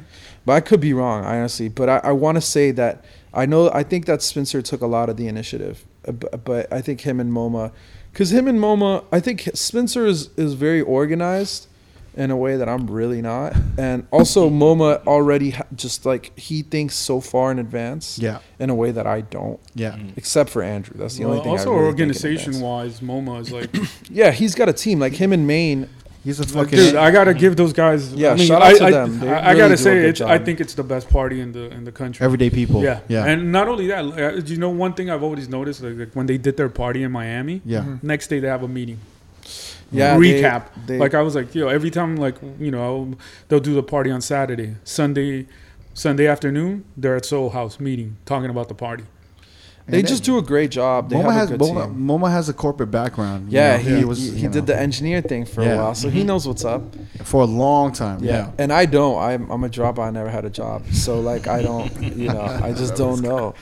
So I think it's it's cool though because uh, just already in dealing with how we are coming together with the party, you can tell like you can kind of tell what everybody's gonna bring. Yeah. And even though at the end of the day we're all just DJs, but we're all a little more than that, and we all have our little flavor to add. And I, I, I think I hope that it'll be successful, but at least I know it'll be fun. You know, It's called Shell Corporation, it's called Shell Corp. Yeah, Shell Corporation. I was I heard in the grapevine that you got like uh, Peach Fuzz was kind of like it kind of inspired uh, So Super Sam's one four three party. I don't I don't know. I, I do know that sh- that that they're friends. We've done the par- we've done parties together. Yeah, yeah. Um, but I mean, I don't I don't. Maybe we inspired a lot of parties because I I I do think, and I could be wrong, Mm-hmm. but I do think we were one of the first to have like that aesthetic out. You Mm-hmm. know. Yeah. And then maybe other parties also, but I can't say that that we, you know, I just can't say that. Yeah, Yeah, yeah. But I, I fuck with her. She's great. Yeah. And and Dem Jeans was a, involved with that party f- for a long time too, Mm-hmm. Mhm. and that's like my guy. And everybody there is cool. So I We actually did a peach fuzz. yeah, we've done a couple Yeah, of Peach yeah. Fuzz one four threes in L.A. or in Miami, and yo, they credit to them. They they Yeah, they're they took it to a whole new level. They're almost like an Asian version, right? Like yeah, a, like that a- just of started the in party. Silver Lake, which is the funniest part. Right They- across the street from my house. They yo they they kill it, man. I, she has a true following. yeah. That that party has a true following, mm-hmm. and they're I still haven't been there. I got to see it, but from yeah. all the videos and from yo, it's everyone tells really me, it's fun. amazing. Yeah. It's really fun. Mm-hmm. In the Yeah. early days, it was like the cool spot to be at because no one really knew about it unless you were cool with somebody that went there. So it was like the last Wednesday of the month, one four three, and it's on. It was on Sunset Boulevard, so it was easy to fucking get there in an I- Uber and shit. The first time I played there was at some club. Los Globos. Yes, The Los hood shit. Globos. Was that like the second incarnation of that party, or No, was that, that that's was- where it started? That's where it started, from Okay. what I know. Like in 2013. Are they still there? Nah, they moved it. They from moved to a bigger venue, Yeah. right? Plus, that, that spot was like ran through like that's from like the 80s, 70s disco era. Like the f- hardwood floors is like, Damn. yeah, Those clubs have a smell. Like you ever go? in yeah, the it bar? does, bro. Yeah. It smells crazy. I love Yeah. that shit though, Yeah. man. Like That you smell. I'm so like, into it. I think like, it started like in the first level, and then it went. To, it went. It's because it's two levels, so I don't know. Purdy Purdy Lounge. I mean, it's nasty. But back in the day, you s- like you know Miami was like one of the last places where you could smoke in the in the spot. At. You still Yeah. can. You still can smoke. You, you still No. can smoke inside. No, you can't. Yeah, you can. And not at Purdy, but it's it's it's uh, it's optional. No, I thought it was illegal now. No, what are you talking about? You're saying that it's legal to smoke indoors? Yeah, Oh yeah, because the Deuce does it. yeah. I was there Yo, last night. fucked up. But yo, I love Purdy, this is laws that he makes. yo, Pur- yo, Purdy. Yo, well, the thing is, like, Purdy's live gnarly, bro. live is inside a hotel, so that's why they have like That's true. A lot of these places inside a hotel don't have it. yeah. Oh, yeah. But a lot of places are just not doing it anymore because honestly, it's the worst. it might take years off your life for real. like I remember, yo, it was bad. Like I mm-hmm. remember Purdy Lounge, dude. I used to, I used to go home feeling like I don't, I don't smoke cigarettes at all, but I, it felt like I smoked like a pack. the worst is just smelling your clothes the next day. Yeah. Oh, that's It's the fucking worst. awful, yeah, bro. but I you know, that, I used to kind of, I figured out a life hack. It's an annoying life hack, but if you stick half your body out the window when you're driving on the highway, How the fuck are you driving? ain't nobody in the road at four in the morning. You know, the smell goes This away. why this is why he gets pulled over. Yeah, and shit. with his grandma's car. but yeah, I kind of, I kind of, it's just a, it harkens back to old time and clubbing, you know. Yeah. But it, I, I always thought it was dope when you guys all worked together, like you one four three, being bi-coastal, and Because just I like think- looking out for each other. You know? Yeah, I think it's the way to do it. I, I don't, I don't, I think if it fits, if it makes sense, collaborate. Yeah. You know, mm-hmm. especially on the party shit. Like, there's no reason to be any other way I about remember it. one four three was a big fucking deal when it came out because it was just R and B hits and like two thousand shit. It's still a big deal though. It's no, but at that point of two, of 2013, Yeah. with a mixture of EDM and hip hop, trap, and all this shit, that's all you heard in the club, and then you go somewhere and they don't. I would say they're bigger than ever. now they are, but when it happened, it was like a fucking like a meteor just fucking hit LA, and it was like, oh, you going? You going last Wednesday of the month? Yeah. But I remember that shit because you couldn't hear none of the shit they were playing. It was the anywhere first time that was like it was the first time there was an alternative to everything else. Well, you that know was what's going on, crazy And it was is cheap, and you didn't have to dress up and shit like Their that. party and our party, all we really did, honestly, all I really did was take my opening sets at a lot of these clubs mm-hmm. and that extended. y'all would play at and just do a whole night of it.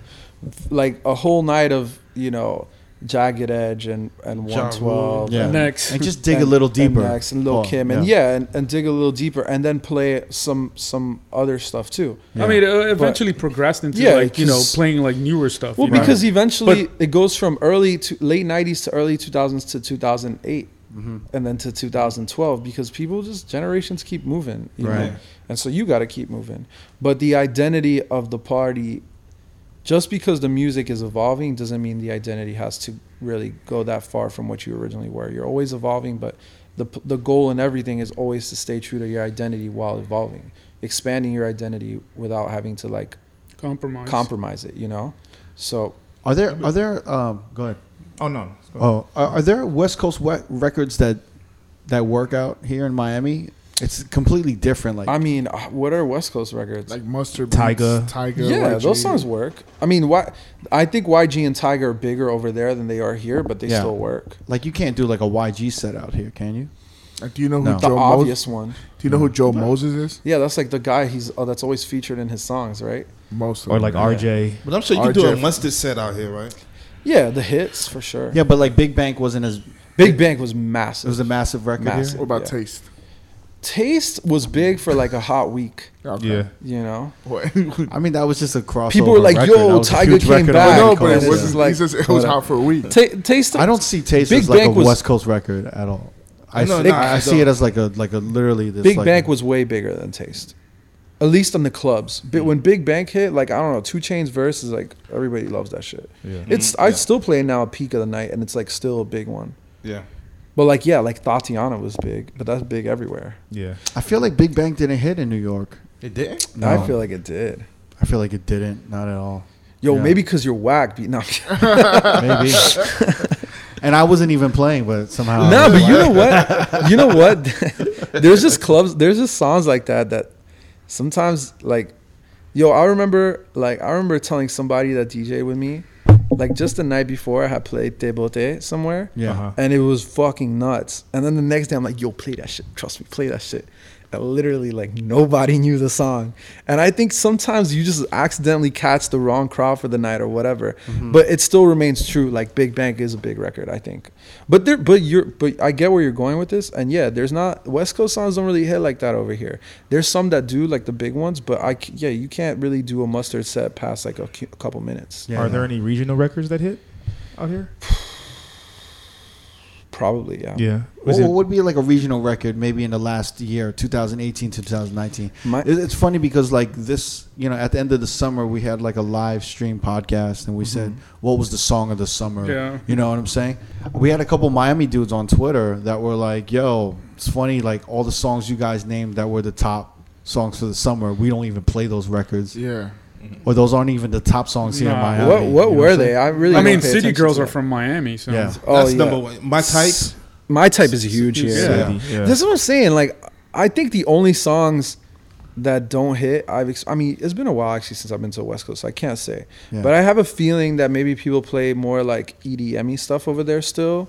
That maybe they don't play here. I don't no, know. it's like like right now, like, LA. what's a big song in LA right now?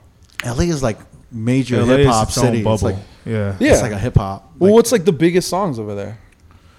My type is I mean, like one of the bigger songs that's really, really LA would be like intro on the mustard. intro. on the Yeah. the first song on the mustard album. Mm-hmm. or Roddy Rich. Ricch. sample- Oh, Shy. I'm balling. Roddy Ricch is big here too. Yeah, Yeah. Roddy Ricch Ballin would be. Yeah. That's big. Yeah, that's big, right? That mm-hmm. intro song, I don't think is big here. yeah, but, it's it's Do huge in disturb LA. by like, in LA. It just sounds mad. It just sounds real. Bay Area, so it hits. right, right. Yeah. But Yeah. like even like hyphy stuff doesn't doesn't Hit anymore. hit. Well, it doesn't hit Miami. Did Oh, it ever hit definitely- Miami? No. Mm-hmm. Yeah. I mean, it, like Never. you know, back when they had that like hyphy movement, you Not know, like- even. It was like the "You're a Jerk" song. was big. Yeah. No, like like, no, not even hype no, you, nobody. You could, yo, there was not one time in my existence as a DJ in Miami that you could play a Mac Dre song.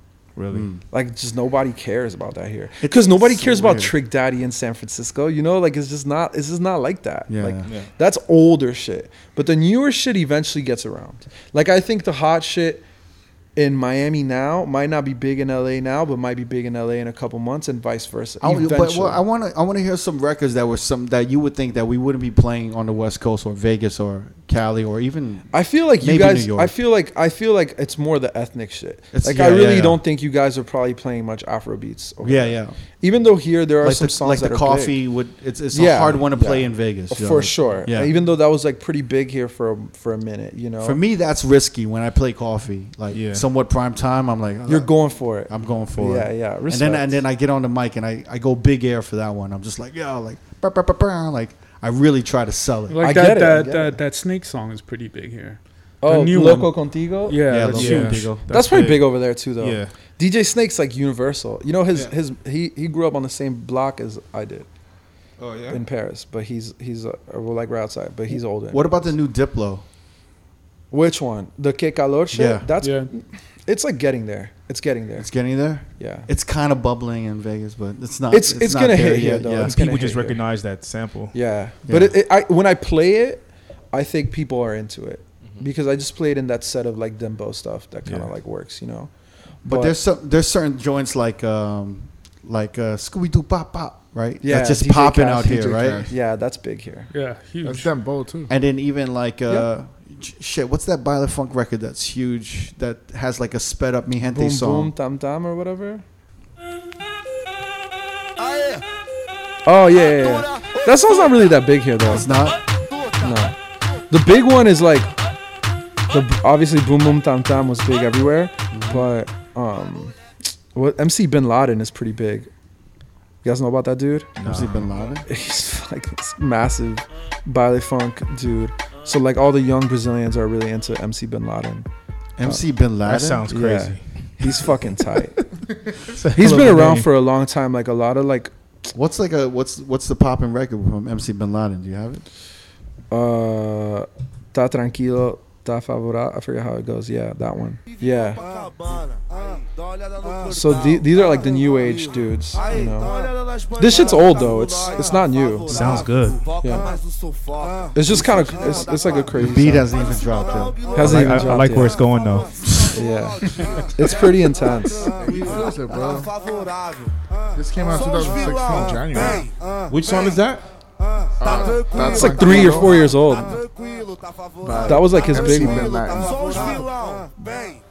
Bin Laden Tá like he was tranquilo, talking tá about. When does this shit drop, yo? Just wait for it, bud. You drop it from the one just like this. Yeah, at the top. O Brigipo Zé Calcado, tá Look at everything, I'm not here. tá favorável, tá tranquilo, tá favorável, tá tranquilo, tá favorável. Vai, o Brigipo Zé Calcado, vai achando que é só playboy. MC Bin Laden. Yeah, he's tight Why are they saying MC and all this shit? because they're MCs. But why are they bringing the MC back? They've always been like that in, in Brazil. Really? Uh, All those all those baile funk dudes are MC something. Like the the rap da Sarma, the one that's like Does it still stand for Master of That guy's like MC Cedinho or some shit. They they all have. Does it still what? Is it still mean master of ceremonies to them? For sh- for sure over there. They're like master of ceremony Bin Laden. I'm here. It's crazy. I want to know if they they that term means something different. MC to them. No, I just think it means like ma- like actually Mike master of ceremony guy, like rapper guy. Wow. Yeah, just Yeah. like the guy with the I really don't think it means anything different because they've been doing it. the The baile funk sound is very similar to the to the to the Miami bass. Yeah, sound. I mean it's a derivative of that. yeah, it's it's actually just the like it's same 808s and shit. Actually, uh, do you want to do you want to go into the group chat and get that Drake one that we just that I just sent you guys? That one's like that one's interesting because it's kind of like the, it's like the the the it's a modern baile funk song, but it's also you can clearly tell like it's not like it's a baile funk song that's not really meant for the club, which is much like a lot of Drake songs, which is like not really meant for the club but ends up being a hit. Mm-hmm. Like that's probably what this is, you know. This song's like massive. In It's so Brazil, crazy because I was talking with Moma about this. I sent him a copy of this. He's like, "This sounds like every baile funk pop song out there." It's true. But the, the even the baile funk has kind of just changed, you know. Yeah. Like But the way the drums come in is so abrasive and abrupt. oh, all they're all like that. it's all like that. There's another one called O oh Novinha. Yeah. That's like a big one that has the, the same shit. It's like the vocals are first and then bam, drum hit. It just comes out of nowhere. It's just like yeah. Baile funk is like amazing. It's like one of the best genres out there, you know. I think so. If you're if you're looking for like something different to like dance to, there have there's like structure, you know, but it's kind of cool. Like you can get you can get crazy with it. There's even a there's a more sped up version of Baile Funk. I forget the name of it, but it's like motherfuckers playing shit like this at 160 BPM, and it's like really intense. You hear this drum though? It's just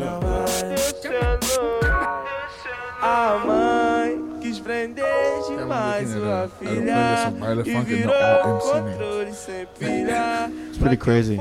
Is this? It's not officially out though, right? Yeah, the song. I think it is. Is it? Yeah, he Yeah. posted it on his Instagram and shit. Oh shit. Okay. Yeah, I, I fuck with Baile Funk. So please don't kill me. No. At Dizza 3000. Yeah. Why 3000, by the way? Uh, Like we Andre kept we kept making jokes. When, when we used to, We used when to we do started Peach Fuzz flyers. we used to always like like you know It was like Doctor Dizza, Dizza three thousand. Um, uh, just really dumb. We would change my name on the flyer every week, so it was never one thing. And then I, I just I needed an Instagram, and Dizza was taken, obviously. Yeah, You I, had, I actually had a beef with some dude called Dizza. Really? I did a mixtape for Mad Decent in 2013, and um, some Russian dude called Dizza, which makes like like he makes like lo-fi kind of music, like beats. Mhm. It's not bad. It's pretty decent. But he he like got super upset that I that Mad Decent had put my shit out, my mixtape out, because I guess he was trying to get on there. They had like a a, a side label. I forget the name of it. Where's the he from? Jeffree's or something. Um, Russia. Oh, Russia. So he sent like a there was like a, a army of like trolls. 50 I got like 70 comments on my on my SoundCloud thing. I was like, "You're not the real Dizza." Blah blah blah blah blah. And then he like he hit me up on Twitter and I was just like, "Yo, man." He's like, "I've been Dizza since 2011." I'm like, "Oh, cool. Well, here's a flyer of me DJing in like 2009. I don't know what to tell you. Like you're in Russia. I'm in America. like whatever, you know. Mm-hmm. But he took up he took up a lot of the Dizza Instagram things, and then some. I think I don't know. That that's pretty much it. So I had to come up with a name for Instagram, and I just picked one off the flyer, and that's really it. That there's no like specific. I'm not like a huge Andre 3000 fan or anything. Like even though he's cool, whatever, or like Deltron or whatever, you know, whatever. You've uh you you worked with Diplo or do you work with him or like Nah, not. I mean, he's my friend. yeah Um, but no, I'm not like a music guy. You've just been featured I I just like yeah I just I make mixes sometimes they put them on there Yeah, yeah. um, I've played parties with him he's played Peach Fuzz a few times mm-hmm. um Walshy Fire has played Peach Fuzz a ton of times uh Jillionaire who was in Major Lazer also played Peach Fuzz a ton of times and now Ape Drums who's in Major Lazer has played Peach Fuzz too wow so it's like a we we all know each other he used to come he comes to Miami a lot Yeah. he's good friends Well, with my Di- manager Diplo's Jake. from Broward. Yeah, he's he's from Florida. So he knows my manager Jake well. They're like really really close friends, and we've just like kind of over the years become cool. But it, I I wouldn't no I'm never like I I've been in in sessions of theirs before. It's cool to see the creative process. Like I've contributed very very small. Yeah. So, yeah No. but it, but you have your own uh, like label right that you I started had in I had one for a while. Yeah. I, had, I did. We I, I started with my with a partner at the time. what was it Rearview. Records? Yeah, it was called Rear View. We put out a couple songs. One of them actually like did okay, yeah but never anything crazy. But I it, it what was were actually y'all putting out like house our whole thing was Miami shit. So we had a band from Miami that was good. We had a couple of DJs that were putting out like dance music. mm-hmm. Uh, my boy Tondo from New York, who's a DJ out there too, he was putting out some songs. Um, but it was, it was I we were well intentioned, but I like a lot of things in life. It was a learning experience, and I don't think a you realize how much work some things need, and then b like I don't I don't think you you know sometimes like just because you're close friends with somebody doesn't mean that y'all will work good in a partnership. And Yeah. it didn't affect our friendship at all. Like whatever. It's just me. Sometimes you know, like you're you go to you like you start something with your homie, and both of you are kind of passive. So like nothing gets shit done. Like no nothing gets done. You know, no Yeah, shit gets yeah. done. That's kind of what it was. You know, we were a little passive. I was making too much money DJing, to be honest. so like it was just like whatever.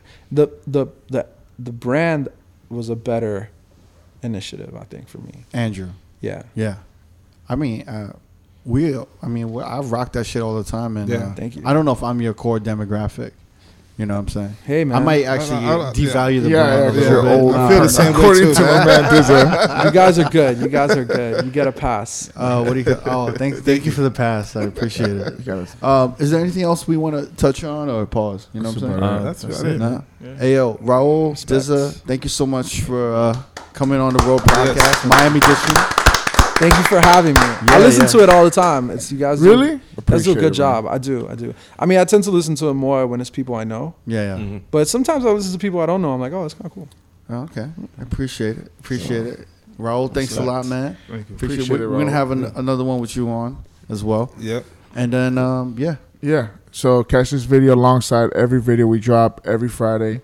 Uh, YouTube.com slash road podcast. Comment, like, subscribe, and hit the notification bell to be the first one to see this. And and shout to DJcity, man. This is Miami Edition of Road Podcast. We three out. out five. Yep. Peace. Peace.